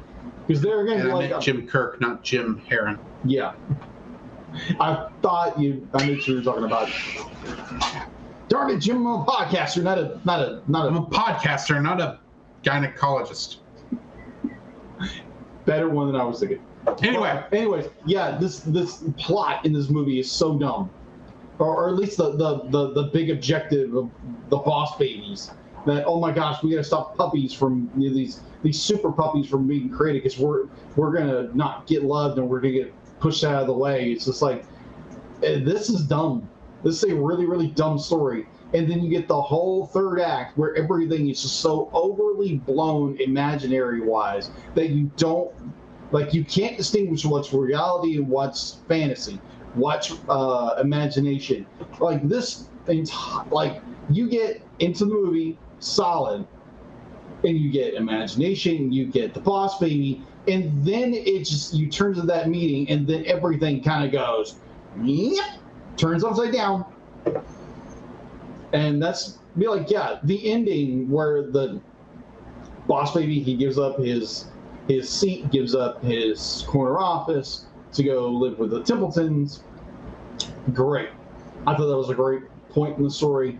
But everything in the middle, when it comes to like the, the third act or the third arc of the story, or the second act of the story, just is flipped on its head because we get this really, really dumb story of we have to prevent this dog, this this hybrid, this uh, super dog from being created, and they fail obviously. And it's just and there's there's the other thing. Be like they don't prevent the dogs from getting away. It's like they just let the dogs go, mm-hmm. and people are still going to go gaga over these dogs, and. If, if your objective was to stop it, you haven't. You just set up set the apocalypse. You have set Skynet upon the planet. In the form of puppies. In the form of puppies. Cute, adorable puppies who will never die. Instead, instead of Cyberdyne, you know, Cyberdyne uh, robot. Cyberdog. Cyberdog. Yeah, it's a cyberdog. It's it's it's a termadog. The termadog. It's a termadog. that this plot literally falls apart, because then you have this immortal, cute puppy dog who's never going to die, and it's going to outlive everybody else because there's no more humans on the world. And it's the dumbest plot in this film, and it's so freaking stupid. They they don't explain it. It's not be like, like I said before, give your audience something to grab a hold of. They don't. They just be like, it's gag, gag, silly poop jokes, pee jokes, whatever. Let's throw it out there. Let's have fun and not think about the plot and not think about your main overarching theme. Mm-hmm. Be like, good, be like the theme of the movie. Good idea. The plot is stupid. So yeah, that's my third dislike in this one. I have a bonus dislike. Hmm. What color is the hair of the female Boss Baby at the end of the film? I don't remember. Blonde. Okay. Have you seen any clips of what that character looks like in the second film? No. She's a redhead. Maybe they changed the boss? I'm just saying that's a continuity issue. Yeah, okay. It's fair. supposed to, it looks like it's fair. supposed to be the same character. Oh. Maybe you got a hair dye. Who knows? As a baby? Yeah. I don't know. I we'll get there when we get, get there, because we'll have to review the second movie at some point. Yes. Either way, what are you rating this film? Oh my gosh. So I, I, I, I watched the film first, and I was like, wow, this is a really good film. I thought I really enjoyed it. And then I started thinking about what's my likes and dislikes, and be like, when when you make your, your basis, your case for a film, and then you watch someone else's review over it, it makes you really rethink everything you just thought. It's like, do not get me wrong, the theme in the movie is great, with, you know, two people who don't like each other have to work together and then become family at the end of the film. I thought it was a great idea. The plot in this film is so stupid. Mm-hmm. It is, it is just. I, I would agree with. I want to call him Tim, but it's Drew, because I keep thinking I'm not Tim. Tim. I know you're not Tim, but like everything else around this film, be like from the plot contrivances to the plot conveniences, it just makes this a not a good film. Be like, I enjoyed the animation. Do not compare. I love the animation in this movie. The performances are done very well. The fact that, like, Tobey Maguire is Tim, his older version. I thought that was great. Uh, Alec Baldwin as Boss Baby. I thought he did a really good job. Just the plot and, like, the overarching story is so stupid. So I'm going to give this movie, like, it's it's it's such a toss-up. Like, I can't give it a good rating. But like, it's got so many good parts to it when it comes to animation, creativity, and everything. It's got all this great stuff to it. It's just as a sucky plot, as a sucky story, and it's so contrived in storytelling. I, I, I'm, I'm going to give this. I'm going to give it a six. I'm going to give it a six just because it has really good imagination. It's got some good bones in there as a story, as like what they're doing with it, but. Oh, like everything else, except for like the theme of the show, everything else sucks. So a six. I'm being a little nicer. Okay. I'm giving it a six point five. Okay. The imaginativeness of it is good. The story is Brilliant. decent. Mo- yeah. I still think a lot of my complaints about it were nitpicks. This is not a movie I'm jumping back and back for anytime yeah. soon. Right. Uh. It's decent. It's competent. Yeah, it's competent. Uh, I'll give it that. It is completely competent. But I can't do much. More, give you much more than that. It's got a lot of potential that it missed. Yeah. It, it's tried for a lot of stuff, but it failed miserably on a lot mm-hmm. of it. So, yeah, I'm giving it a six point five. All right. Next week. I sometimes forget to say this in this section. Yes. Next week, we are going to another film. Yes. That is uh, got the personification. I, I don't have a good transition. No, for this. You're good. Good segue for this. Next week we're reviewing Inside Out. Okay. Have you watched this one? Yes, I actually watched it in theaters. Oh, same here. Good movie. So yeah, next week we're watching Inside Out, so join us for that. Yes. Now we're going to play some uh, the bumpers, and then when we get to um, on the other side, we'll talk about what we've been watching, what's in the news, and some X-Men.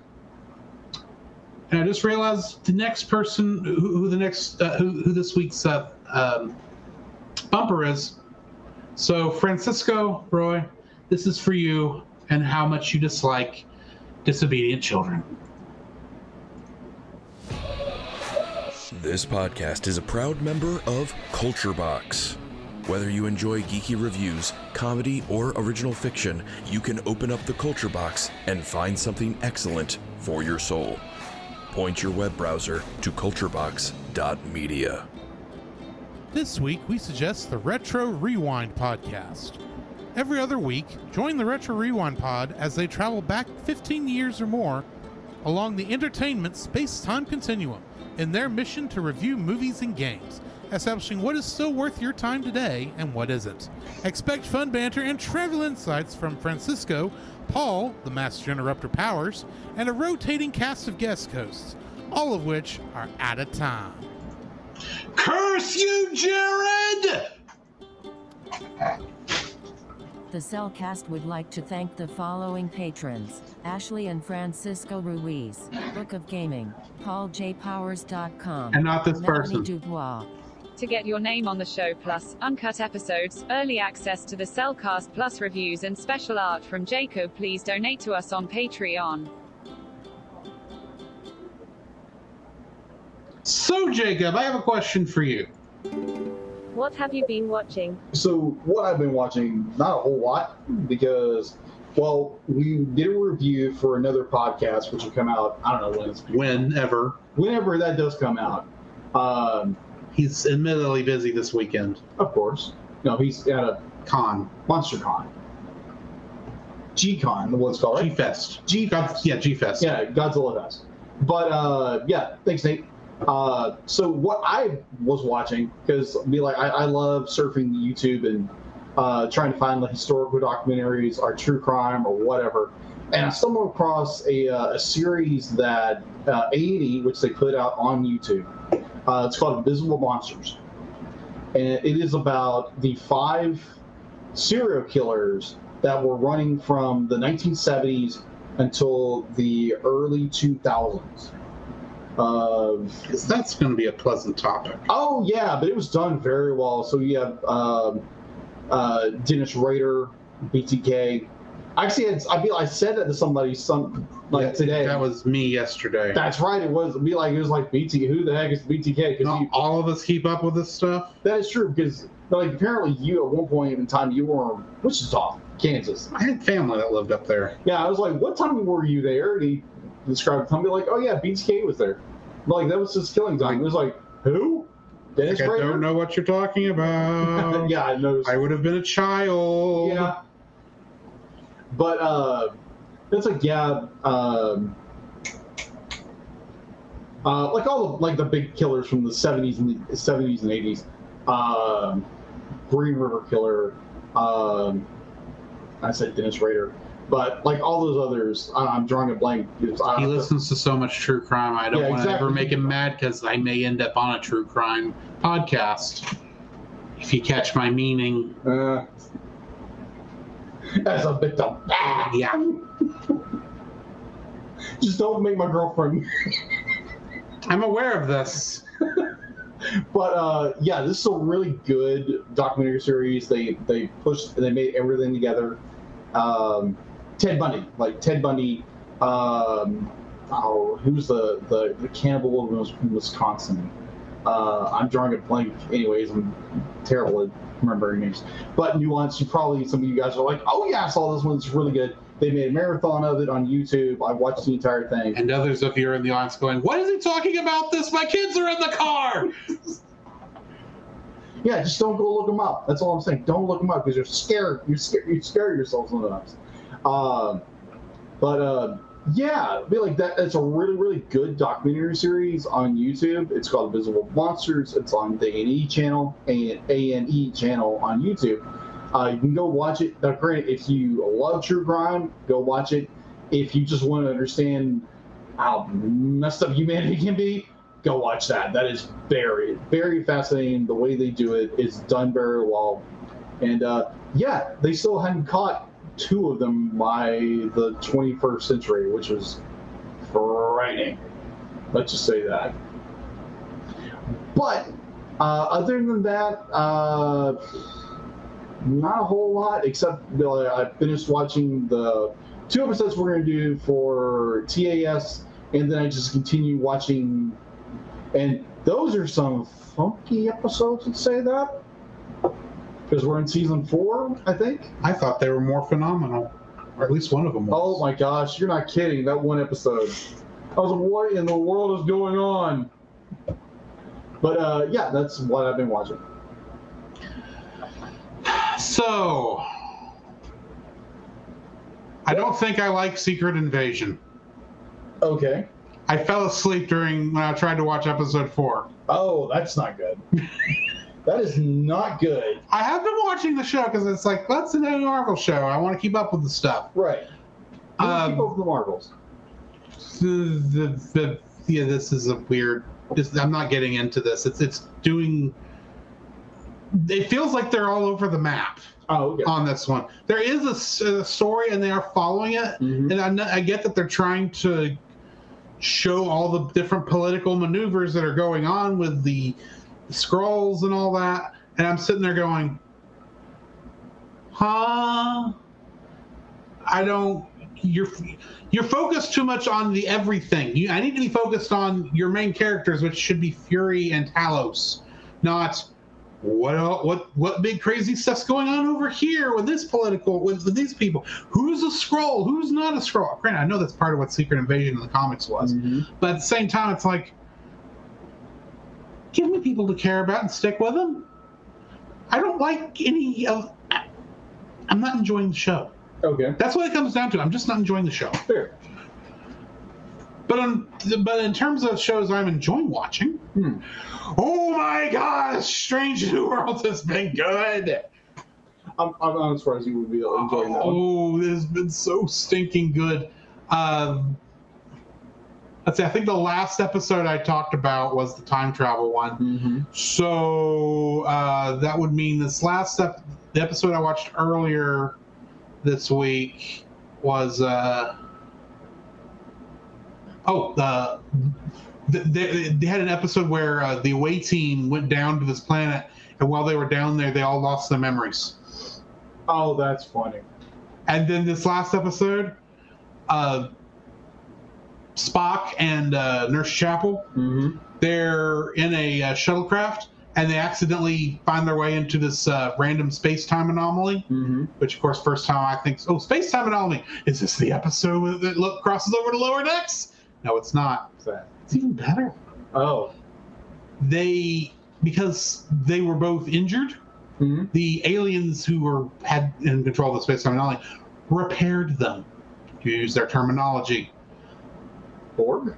No, this is just otherworldly creatures okay. who the language doesn't exactly translate. But the, uh, you know, Nurse Chapel is fully human.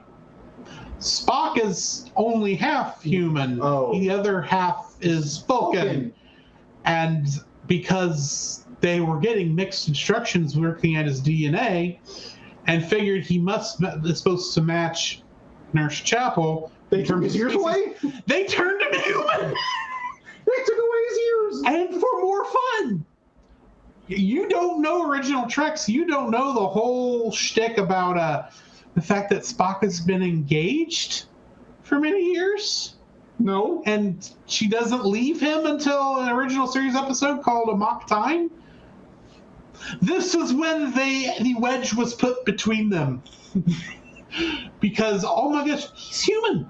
He's he's got all humanness. He, he's acting as human. He's lost all every everything that was about him that was Vulcan. Yeah, is gone. He's human. He's he sm- he uh, smells like a human. That'd be a joke for people who paid attention. He has the weaknesses of human. He has the strengths of humans, which is interesting. Which is real fun considering his um, Amanda, his mother, is in this episode too. And they have this big huge, um, well, they're engaged. Spock and his, and his girlfriend are engaged.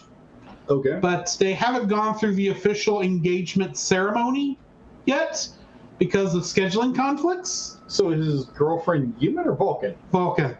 Very Vulcan. Oh, okay. Yeah, this is not going to go well. No, no, no, no, no, no. And, uh, you know, uh, Sickbay cannot figure out how to turn him back. So he has to try and go through the entire Vulcan ritual, which is designed for Vulcans who are a little more hardy than humans. Okay. I'll put it this way. First, he has to uh, serve tea based on his uh, girlfriend's family's recipe in a traditional Vulcan teapot. The traditional Vulcan teapots apparently do not have handles, and they're very hot because it doesn't bother Vulcans because they can stand the heat mm. a lot more. But he is not Vulcan. He's human right He's now. He's human, and you can see... Ethan Peck, who plays Spock in the show, deserves an Emmy for this episode because he's playing Spock, who's a human, who's dealing with emotions, who then has to pretend to be the half-Vulcan Spock. And it's just like so minute acting, and you're going, oh my word. But then he has to go to go. Well, part of apparently the Vulcan ritual is that you have to be made aware of your uh, things you can improve on. Mm-hmm. And, um, Spock's future mother-in-law is a bit racist to humans. Oh, fun! And she lets in, she lets into him pretty bad, and he's. And you're watching. You can just see murderous intent on Spock's face, but it's also not there because he's pretending to be Vulcan. And as when that part of the issue says, "Excuse me, I need to go use the restroom," and he walks away, and, and that's when his mother says. Real Vulcan would have stronger bladders. But the thing is, he walks into the other room, and I'm like, I've been here. I know what he's about to. He remember the story I told you about the time I nearly punched a woman at Walmart? Yes. I'm not going to get into the whole story here, folks. Just yeah, to say no. Crap happened. Yeah, he didn't punch somebody. I did. I did. nearly did. Been there, done that. And I had to step into another room and do some silent screaming to get out. Spock silent screamed. Oh, okay. I'm like, I know where you're coming from, Spock. I know that feeling. Uh, it's a good episode, and you should go watch it. I've already spoiled too much of it. Go watch the episode. It is so good. Anyway, also, I have been watching uh, Star Wars Rebels because... Uh, A, I never finished it when it was originally airing. Yeah. And it's very much appearing that Ahsoka, the mm-hmm. upcoming uh, T V series, yeah, is basically going to be Rebels Season five. Wow. But live action. Wow. Because uh, we know Sabine's showing up there talking about uh, Ezra. Mm-hmm. And uh, we know she's looking for Grand Admiral Thrawn. Mm-hmm. I suspect I need to ref- do, if nothing else, have a refresher course yeah. on the story go- up until this point. So, yeah. Cool. I'm watching Star Wars Rebels, and that's what I interrupted me the other night when the internet went down. Ah, uh, so yeah, that's yeah. what I've been watching. Okay, so I did want to make one little thing to go like I, uh, I did complete a commission for a patron, not patron for the Patreon. One of your patrons. One of my patrons, and uh. Be like he paid me very handsomely for it, and uh, thank you, Stephen, for that. That was amazing. And uh, so yeah, if you want a commission, you see my art, uh, get a, get a hold of me, and we can make some artistic magic out. This is self promotion blog. All right. So Jacob, what do we have in the news? The news. The Cellcast News with your host Jacob Heron.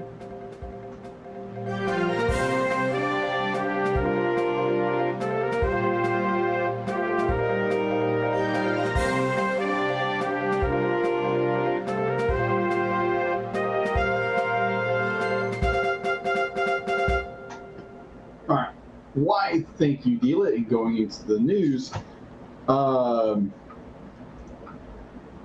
so everybody's favorite distribution, everybody's favorite distribution, distributor, distributor, G K X, thank you, uh, has acquired the North American distribution rights for the highly anticipated new film from Academy Award-winning director Hayao Miyazaki, co-founder of Japanese, uh, the Japanese studio Ghibli. Uh, and his fifth final film. Fifth and final film. No, no. His fifth final film. He's uh, had, had five final films now. Oh, okay. I was about to say, this guy's retired how many times? Five. Five? It's like, yeah, this is his final film. We've already reviewed two of his final films. We have. But uh, the movie I'm referring to, uh, informally referred to in English in, uh, English language press by its uh, tentative name, How Do You Live? The official international title is unveiled as The Boy and the Heron. So it's about you. No, it's not. Be like, do I look like a bird to you? I don't. I don't bark like a bird, do I? Maybe a bird dog. Yeah, the the bird dog from uh, Duck Hunt. Hated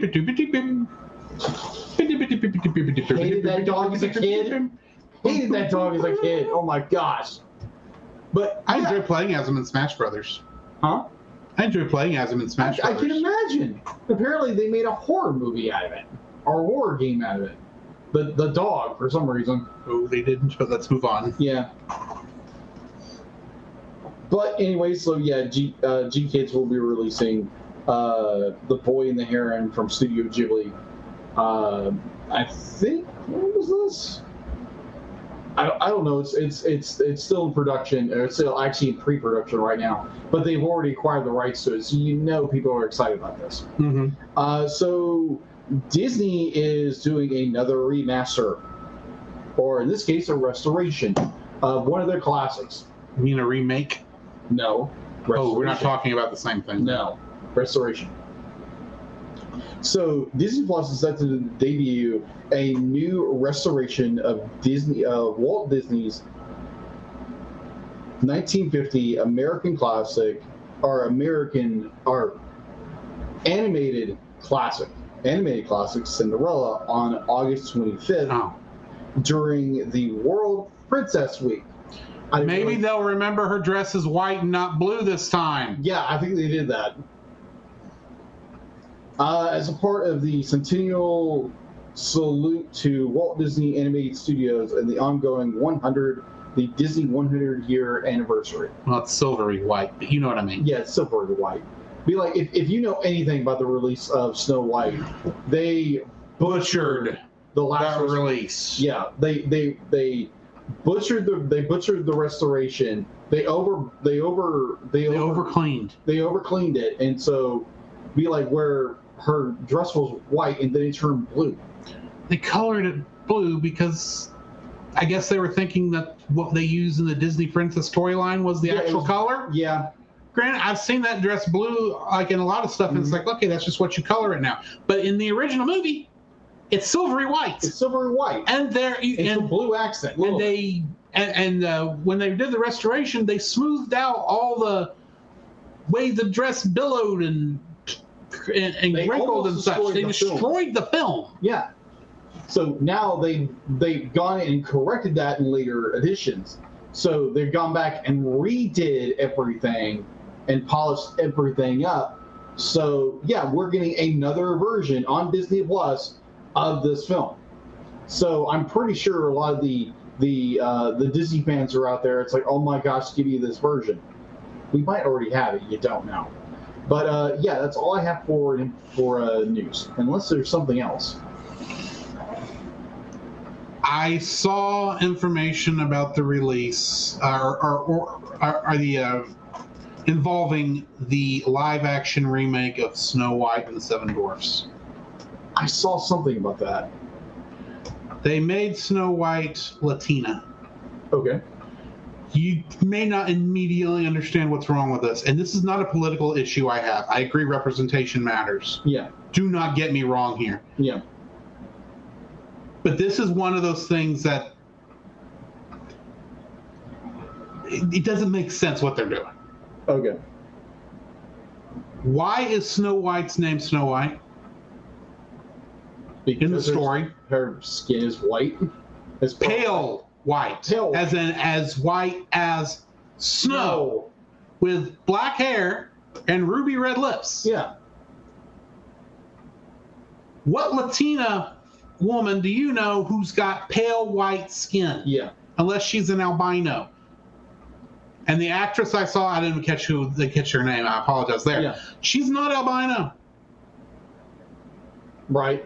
So I know this sounds weird, and it, some people may misinterpret what I'm saying. Yeah, which I understand what he's talking about. Yeah. Right. But I feel like there's there's being conscious of representation, trying to be inclusive, and then there's just being stupid about it. Especially when you consider the fact that there are not seven dwarfs. No, there's not seven dwarfs. There's one dwarf. And six magical creatures. Because, uh, oh, what's his name? Uh,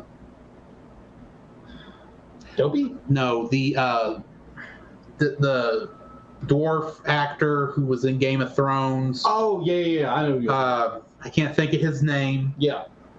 When they announced they were making a, a live-action remake of Snow White, he says, I can't believe they're making another movie about seven dwarves uh, going to be in a uh, living in a cave. It's like, A, that's not what it's about. B, you just cost six actors their jobs, who could have been, who could have given more representation to dwarves. Mm-hmm.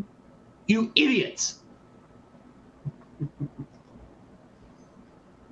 So yeah,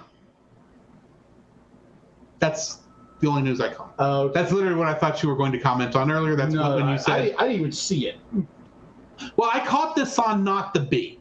Oh, okay. Which, of course, would have gone right, right in on this because right. Not the Bee is meant to be what sh- headlines that should be satire, but unfortunately aren't. Yeah, that is that is bizarre. Yeah. So... It's it's it's kind of like the uh, they're, they're casting for the... Um, Uh, one of my favorite films from Disney, Lilo and Stitch. So she should be Hawaiian. She is Hawaiian. So what's the issue? She doesn't look Hawaiian enough. She's lighter skinned. So you're saying she looks like the girl that uh, Lilo beats up because for uh, talking bad to her at the beginning of the movie? No, she looks she like okay. So, there again, not getting political here. Yeah, this is not a political not thing. Not political statements whatsoever. No, yeah, this is definitely not a political thing. This, this is just us saying you should be casting to part, not... Yeah. So, in I, this, there's some things I can understand changing yeah. race of. Yeah. Like it worked for live-action Little Mermaid, yeah. or the change in setting. Yeah. But then there's just being stupid. Yeah. Now, granted, if we go watch this movie and it is... It's got a character whose name's Snow White and seven magical creatures and has nothing to do with the original story except in name only. Mm-hmm. Like they do enough of a change where it makes sense. Maybe I won't care as much. Yeah.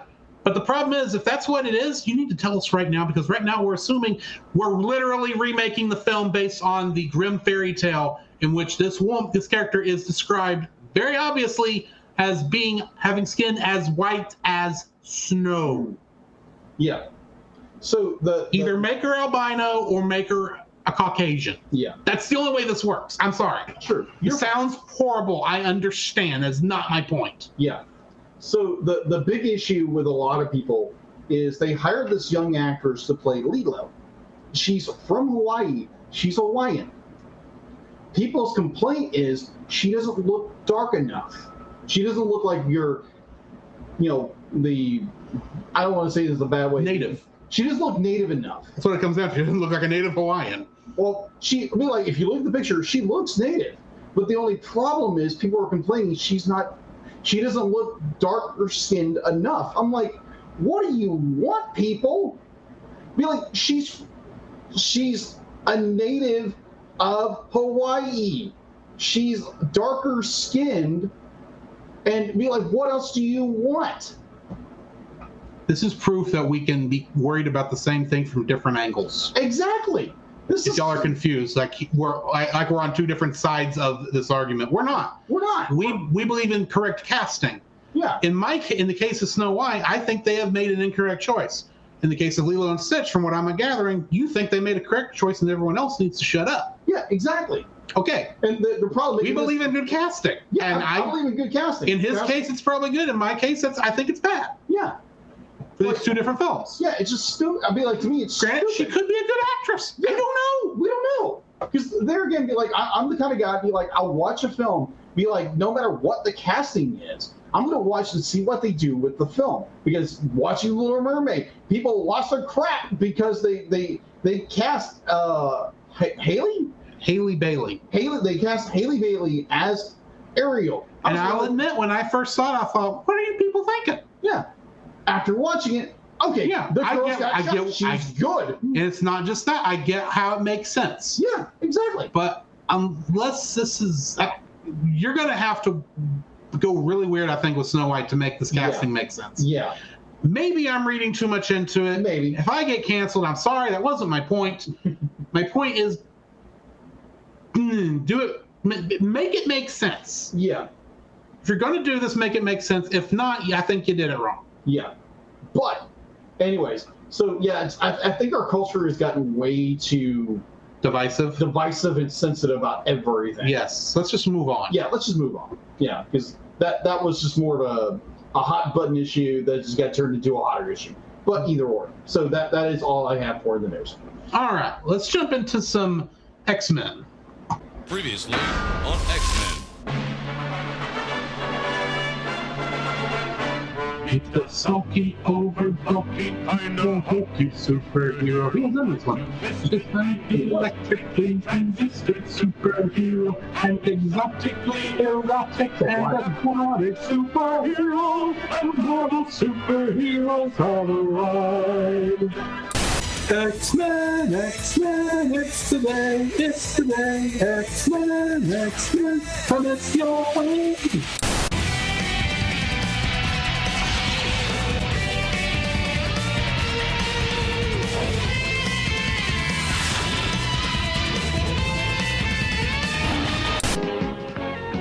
Spider-Man and his amazing friends, Iceman and Firestar.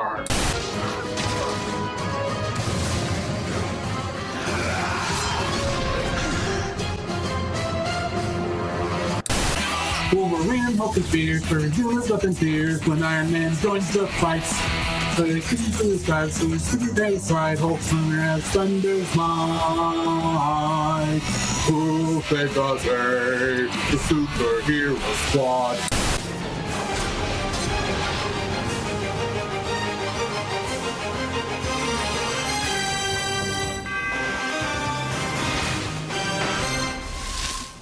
X-Men the Animated Series, The Juggernaut Returns.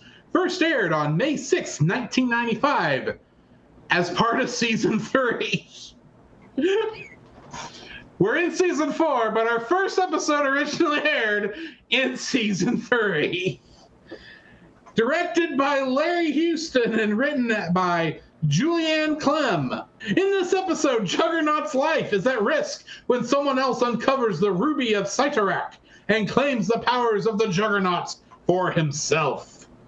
In this episode, or for guest cast, we have Rick Bennett as the Juggernaut and Kane Marco. Stuart Stone as young Charles Xavier, and Mark Strange as Kurt Marco. Hmm. Yeah. Trivia for this episode. Morph is briefly seen in the care of Moira McTaggart yeah. on Muir Island, mm-hmm. indicating that he is finally getting treatment for the effects of the mind control Mister Sinister inflicted upon him. Oh, this God. is the only time he appears during Season three and has no dialogue. Mm-hmm. Just a wave. Mm-hmm. We have a cameo from the Incredible Hulk, mm-hmm. seen as a Danger Room hologram fighting the Juggernaut. And when Eugene lands in the studio, he lands in the middle of filming Power Rangers, which is another Saban production. Yeah. And we even get a quick Power Rangers stinger in the audio. Oh. If you're listening, you watch it as they're, as they're running away, you hear the dun dun dun dun dun dun. Just going on with the music. You do. Yeah. Uh, that, oh that was great. Yeah. Uh, this I actually remember this episode. I know I said I that do. Dark, the Dark Phoenix Saga was the yeah. last one. Mm-hmm. I think this must have aired before that originally, because I I remember this episode. I remember uh, knowing, finding out that, oh, Juggernaut's not a mutant? Mm-hmm. I didn't know this. This is kind of a cool thing. I didn't realize this was a standard operating procedure for a lot of characters, but for whatever reason, isn't you in your mind? X-Men, and especially as a kid, yeah. X-Men and the rest of the Marvel stable, those are different properties. Yeah. You don't think about it all being part of one universe, yeah. even though all these other characters keep sh- showing up and making cameos throughout uh-huh. this thing. But yeah, uh, I enjoyed this episode. I did not know about the Power Rangers scene at the time, because I think yeah. when uh, this episode aired, it was ninety-five Okay, I would have watched Power Rangers by the time, because Power Rangers started in ninety-three Yeah. I guess I just didn't make the connection at the time, even though I fully remember seeing Eugene chase them into that movie studio. Mm-hmm. Just didn't remember that that was Power Rangers. Yeah. Well, two of them were Power Rangers. One of them looked like a monster from Ultraman. Yeah. And uh, the other one definitely looked like Kamen Rider. Yeah. I think that was sorry. Sorry. This is this is uh, early nineties Saban. Mask Rider. Mask Rider. Just glad we didn't get that stupid depth build plat- furry platypus thing. Furban? Is that his name? I have no I don't I, remember. I, I watched the first one or two episodes. It was weird. If you're talking about the ones that are part of Power Rangers, those yeah. are those don't count, because those were competently written. Well, I'm talking about the actual. It wasn't show. A sitcom. The actual show show. I watched. Okay. I watched like one or two episodes. I'm like, this is weird. It's yeah, because it's it. The original show was very bloody that they adapted. Yeah. So they couldn't adapt much. Yeah. So I remember this this episode so fondly, because I remember the the, the now classic line in my mind. Here's here comes Shuggy. Exactly, because I remember that so clearly. And I was like, oh, okay, this is that episode. I remember this so fondly as a kid. And, uh, like, now as an adult, I'm like, Charles, quit probing into people's mind when they don't want you to. It's called privacy, dude. But no, I'm trying to help my brother. Your brother doesn't like you. Yeah, exactly. Granted, you still have to do your best by him, but, you know, it's like, maybe don't keep annoying him? Yeah. Don't, don't you know, being in, in, invading his mind all the time because you want to understand things, but it's called consent, bro. just just because he can't respond doesn't imply consent. Yeah, exactly. Do better, Charles. Do better.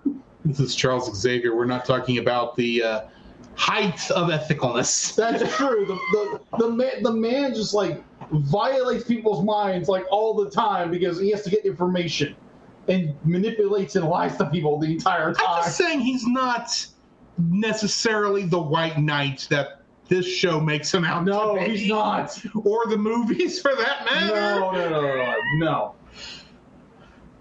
Anyways, uh, this this thing, I think it's a good episode. I thought it was fun. Uh, it's... Like, it's Juggernaut returns, Juggernaut loses his powers, some dweeb gets his powers. Like, I know I said it like an old nineties word, dweeb, but... No, dweeb I, is the right word for this character. Okay, thank you. Because I'm watching this guy and going, dude, you're not... You have the powers of the Juggernaut. What the crap are you doing? Like, you obviously don't have what it takes to get the ladies. Apparently. Except he does, because he kind of did get that one at the, the end. At the very end. It's, like, it's like, uh... And I totally weird... get past it. Yeah, I totally get that. Yeah. And I I also get the fact that I, I like the I like that he did not know what had his own strength as the Juggernaut. Yeah, that was Which fun. was cool. That was And fun. I like how the, the transfer and everything, that was all that was... all this great, cool mysticism at the same time. This just this does feel like a filler episode. It does. It's fun episode. It's this is um, I think one of the better ones of these fillers. Yeah. It's, it's definitely more enjoyable than a lot of the Mojo stuff yeah. that has come up, and but some Mojos of the other are things. Fun.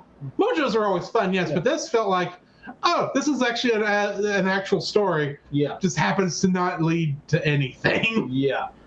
So this happens to uh, go nowhere and does nothing. Yeah, that's true. It, it literally just sets up nothing. It's, it's okay. We understand more about Charles's past. Uh, the way he does it's completely unethical, but uh, it's it's just how they did it. You know, just take it for, take it as salt as it is. It's like, yeah, don't probe into people's minds. They don't want you to. Exactly. But um, but uh, yeah, just oh my gosh, this this is a weird episode. It's good. It's the classic line, like, here comes Juggy. I love that line as a kid. Here's Juggy. Even though that's really more of a reference to uh, The Shining. Yeah, here he is. Here's Juggy. Yeah. Like, good episode. Very weird. Uh, we understand more about Charles, and we, I thought I got past all this. But no, let's go in for more trauma. And Storm in this episode changes outfits more often than Bulma does in Dragon Ball. You're not kidding. Just three different outfits in this. Three different outfits. And none of them are civilian. Three different superhero suits. Exactly. What the crap is going on at at, at uh, at, at X-Men H Q here? They got a better wardrobe person? We know that because how often her hairstyles changed in the last couple episodes too. Yeah, exactly. We get we get that one episode where her hair's up and it looks awesome. And then they go back to full goddess hair. Yeah, full just like blah, eighties yeah. hair. eighties, nineties hair. But uh, it's like it's it's a competent episode. It feels like a filler episode. We get more of like Charles and uh, uh, Juggy's past. Or what's his actual name? Uh, Marco. Marco. Kane Marco. Kane Marco. Kane's past. And uh, that was interesting, but otherwise, it just felt like a filler episode. Mm-hmm. And these two episodes kind of have the the return of a villain theme. Kind of. Yeah. Yeah, next episode. A Deal with the Devil. First aired September fourteenth, nineteen ninety-six. As a part of Season five. It was directed by Larry Houston and Fred Miller and written by Eric Lewold. In this episode, Omega Red, the destructi- destruction machine from the former Soviet Union, and a sworn enemy of Wolverine, is thawed and sent two miles beneath the ocean to salvage a disabled toxic nuclear submarine threatening to break up near Hawaii. We have in the guest cast Lynn Doncheff playing Omega Red slash Arkady Rosevich. And in this episode, uh, or trivia for this episode, Wolverine says uh, one time, uh, "We ought th- this submarine ought to be used for one of those battery ads with the rabbit." That was good. Referencing the Energizer Bunny mascot of Energizer batteries, mm-hmm. which keeps going and going and going and going and going and going and going. And going. Yeah. Yeah. Uh, The, in all that's failed to mention is that Wolverine and Storm are in this, and since they're in a submarine, guess what plot point we get brought back up about Storm? She's claustrophobic. We know. What? I, I, Thankfully, we did not get another shot of her as a child hunkering down below the walls that broke apart oh, just, with five different colored skin. Just yeah. Just wait until the the next batch of episodes. Mm, but uh, yeah, I, I, I do enjoy where it's where it's Aurora Aurora Aurora Aurora Aurora actually Aurora. I've heard it say it's supposed times. to be Aurora because it ends in an O. Aurora. Yeah. Be like her. Be like her. Be like she. She's dealing with her claustrophobia, and it's not completely just crippling her. Be like, I enjoy that, and it's not like the entire story where it's. Um, wait a minute. Am I getting the two episodes mixed up? No, this happens in this one. Oh yeah, this is this is the one where she. That's right. This is the one where she snaps at Wolverine and says, "You know how much a hard time, how much under pressure I am, and in cl- in confined spaces, Wolverine. Now shut up." Under pressure. We're you're in a submarine. Yes. And the, the the the submarine design in this, I'm like, ah, we just recently had the Titan yeah. tragedy. I'm thinking like. That submarine would crack under coincidence, possibly. Yeah, nah, maybe, maybe not. But maybe. I, I think it is more, it is coincidence. Yeah, it is. More but coincidence. I also think that the version we see in this episode yeah. versus the actual Titan, mm-hmm. uh, They're not called Titans in this movie. Well, I mean, no, the, the first one, uh, the one we're talking about that, that sank when looking yeah. for the Titanic was called the Titan. Yeah. You look at the insides of that before they went down, that was not meant to go that deep. No. Whereas this one is meant to go it's that deep. Too. Yeah. So more, more like th- like more like fantasy, what we think, you know, submersibles look like.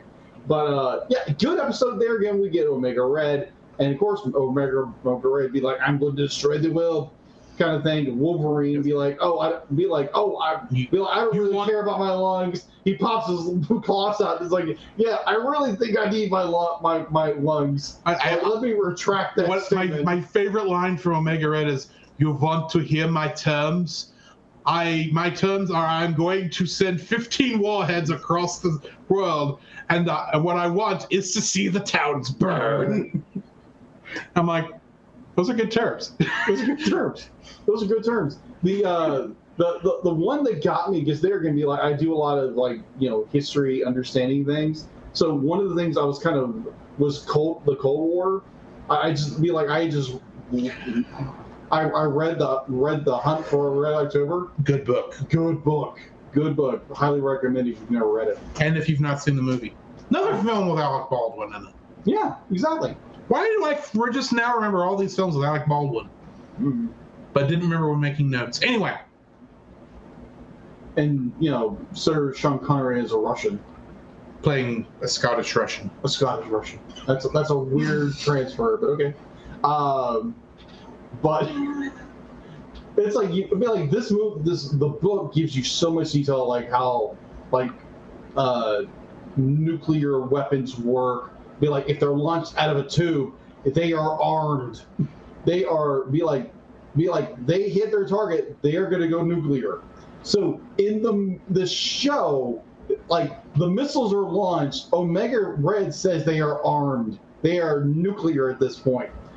And when the the team are shooting these things down, it's like, oh no, be like the the uh, the, the the nuclear the nuclear they weren't nuclear, even though no, Omega they, Red says they were nuclear, but they weren't armed yet. They weren't armed, but they were armed already. That's what Omega Red says. They are armed, but then they say they're not armed. I don't remember him saying. Uh-huh. The, no, leave, okay, yeah, go ahead. Don't, don't jump on it. Okay. The first set of missiles. Yeah. I don't remember him even mentioning it because he does realize when all these are blown up and he goes to shoot off a second round. It's like, yeah. Oh, the warheads. I need to make sure they're armed. Okay, I can see that. That's what I remember. Yeah, I'm not saying you're wrong. Yeah. I'm saying I remember it differently. Okay. Be like, I might be remember he. I, I I distinctly remember Omega Red saying, be like, they're like, I've armed, I've armed the nuclear weapons. I've armed the nukes. Something along those lines, you know, in his, his very Russian accent.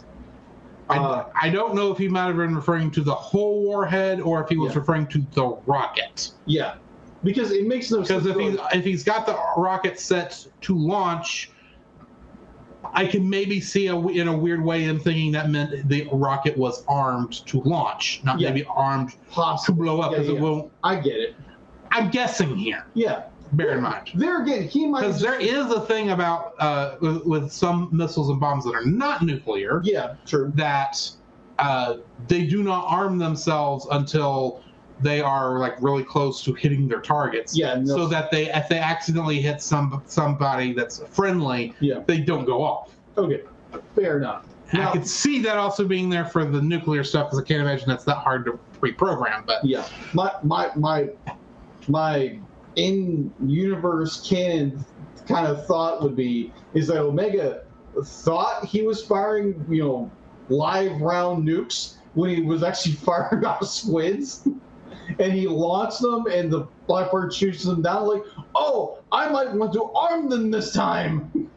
That was my thought. I was like, okay. I was like, maybe he forgot to arm them. There's another rationalization. Okay. He armed them, but he didn't set the delay.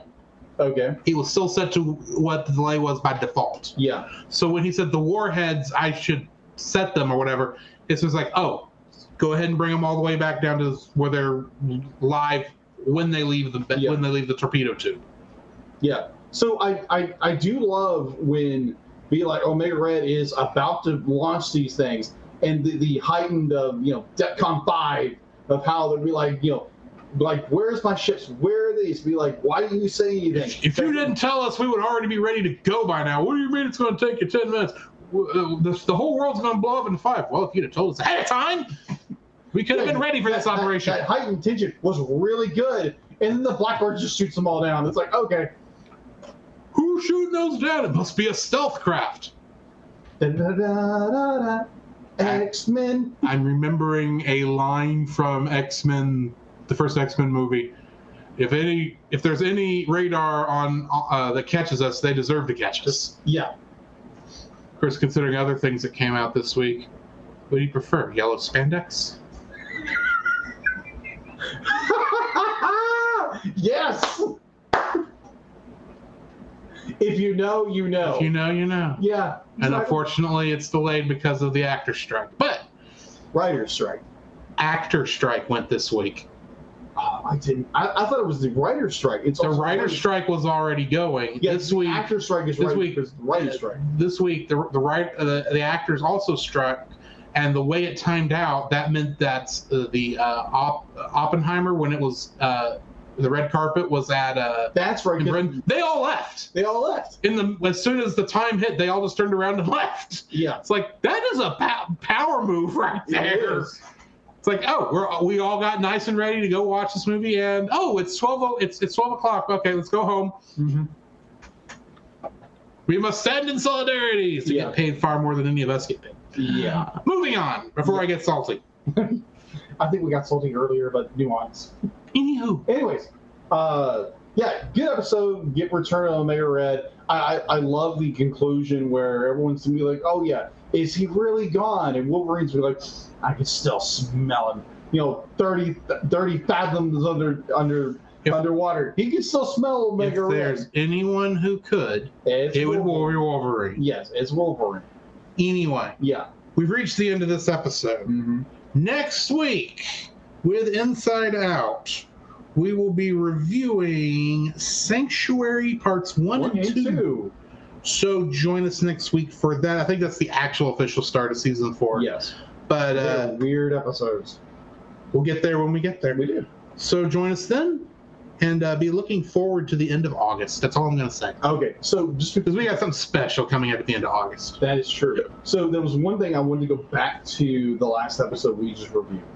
There, there's the point where uh, Rogue decides she's going to dive to the submarine, which is, you know, I don't know how many fathoms down. And Beast makes them comment. It's like, it's too far down. You won't make it.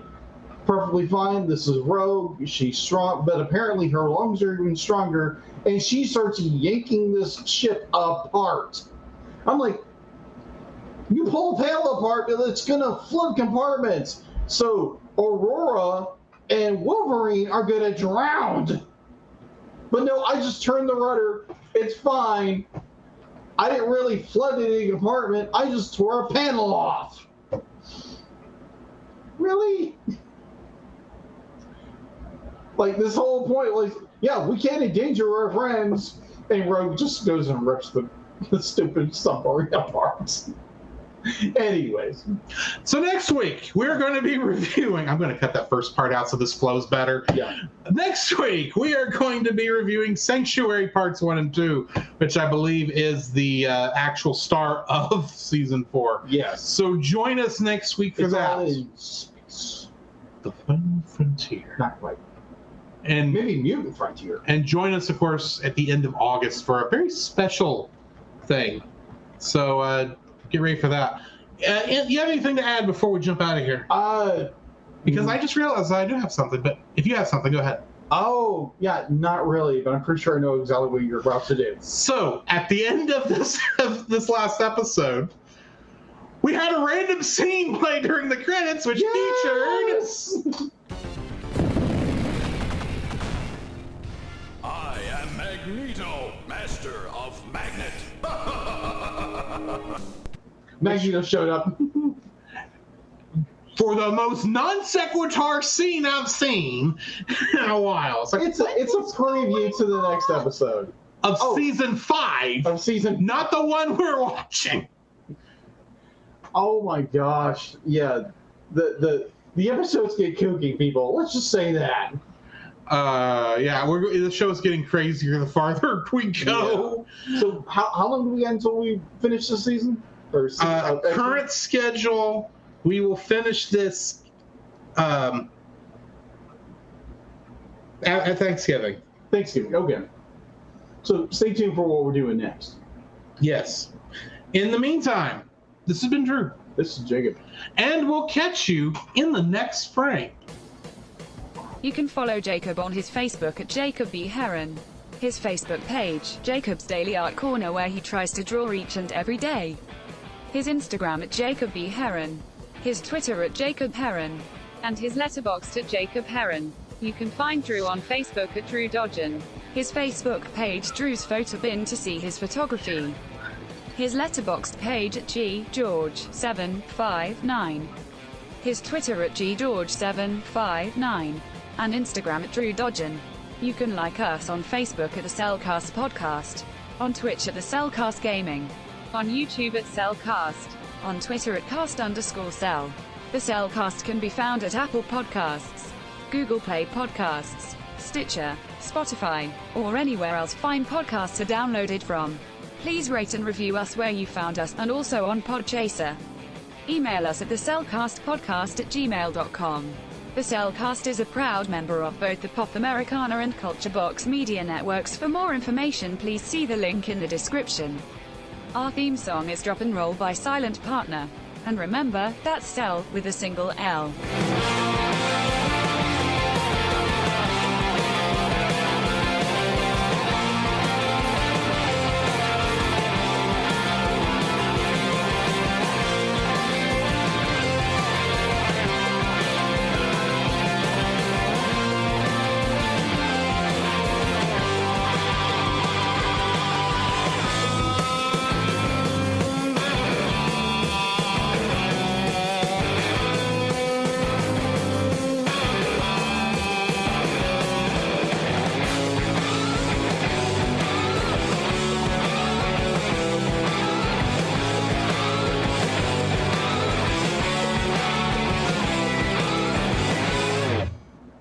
Man, finally get done with the episode. Let me get a drink.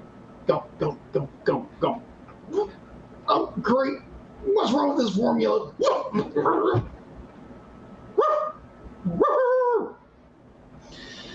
Delete!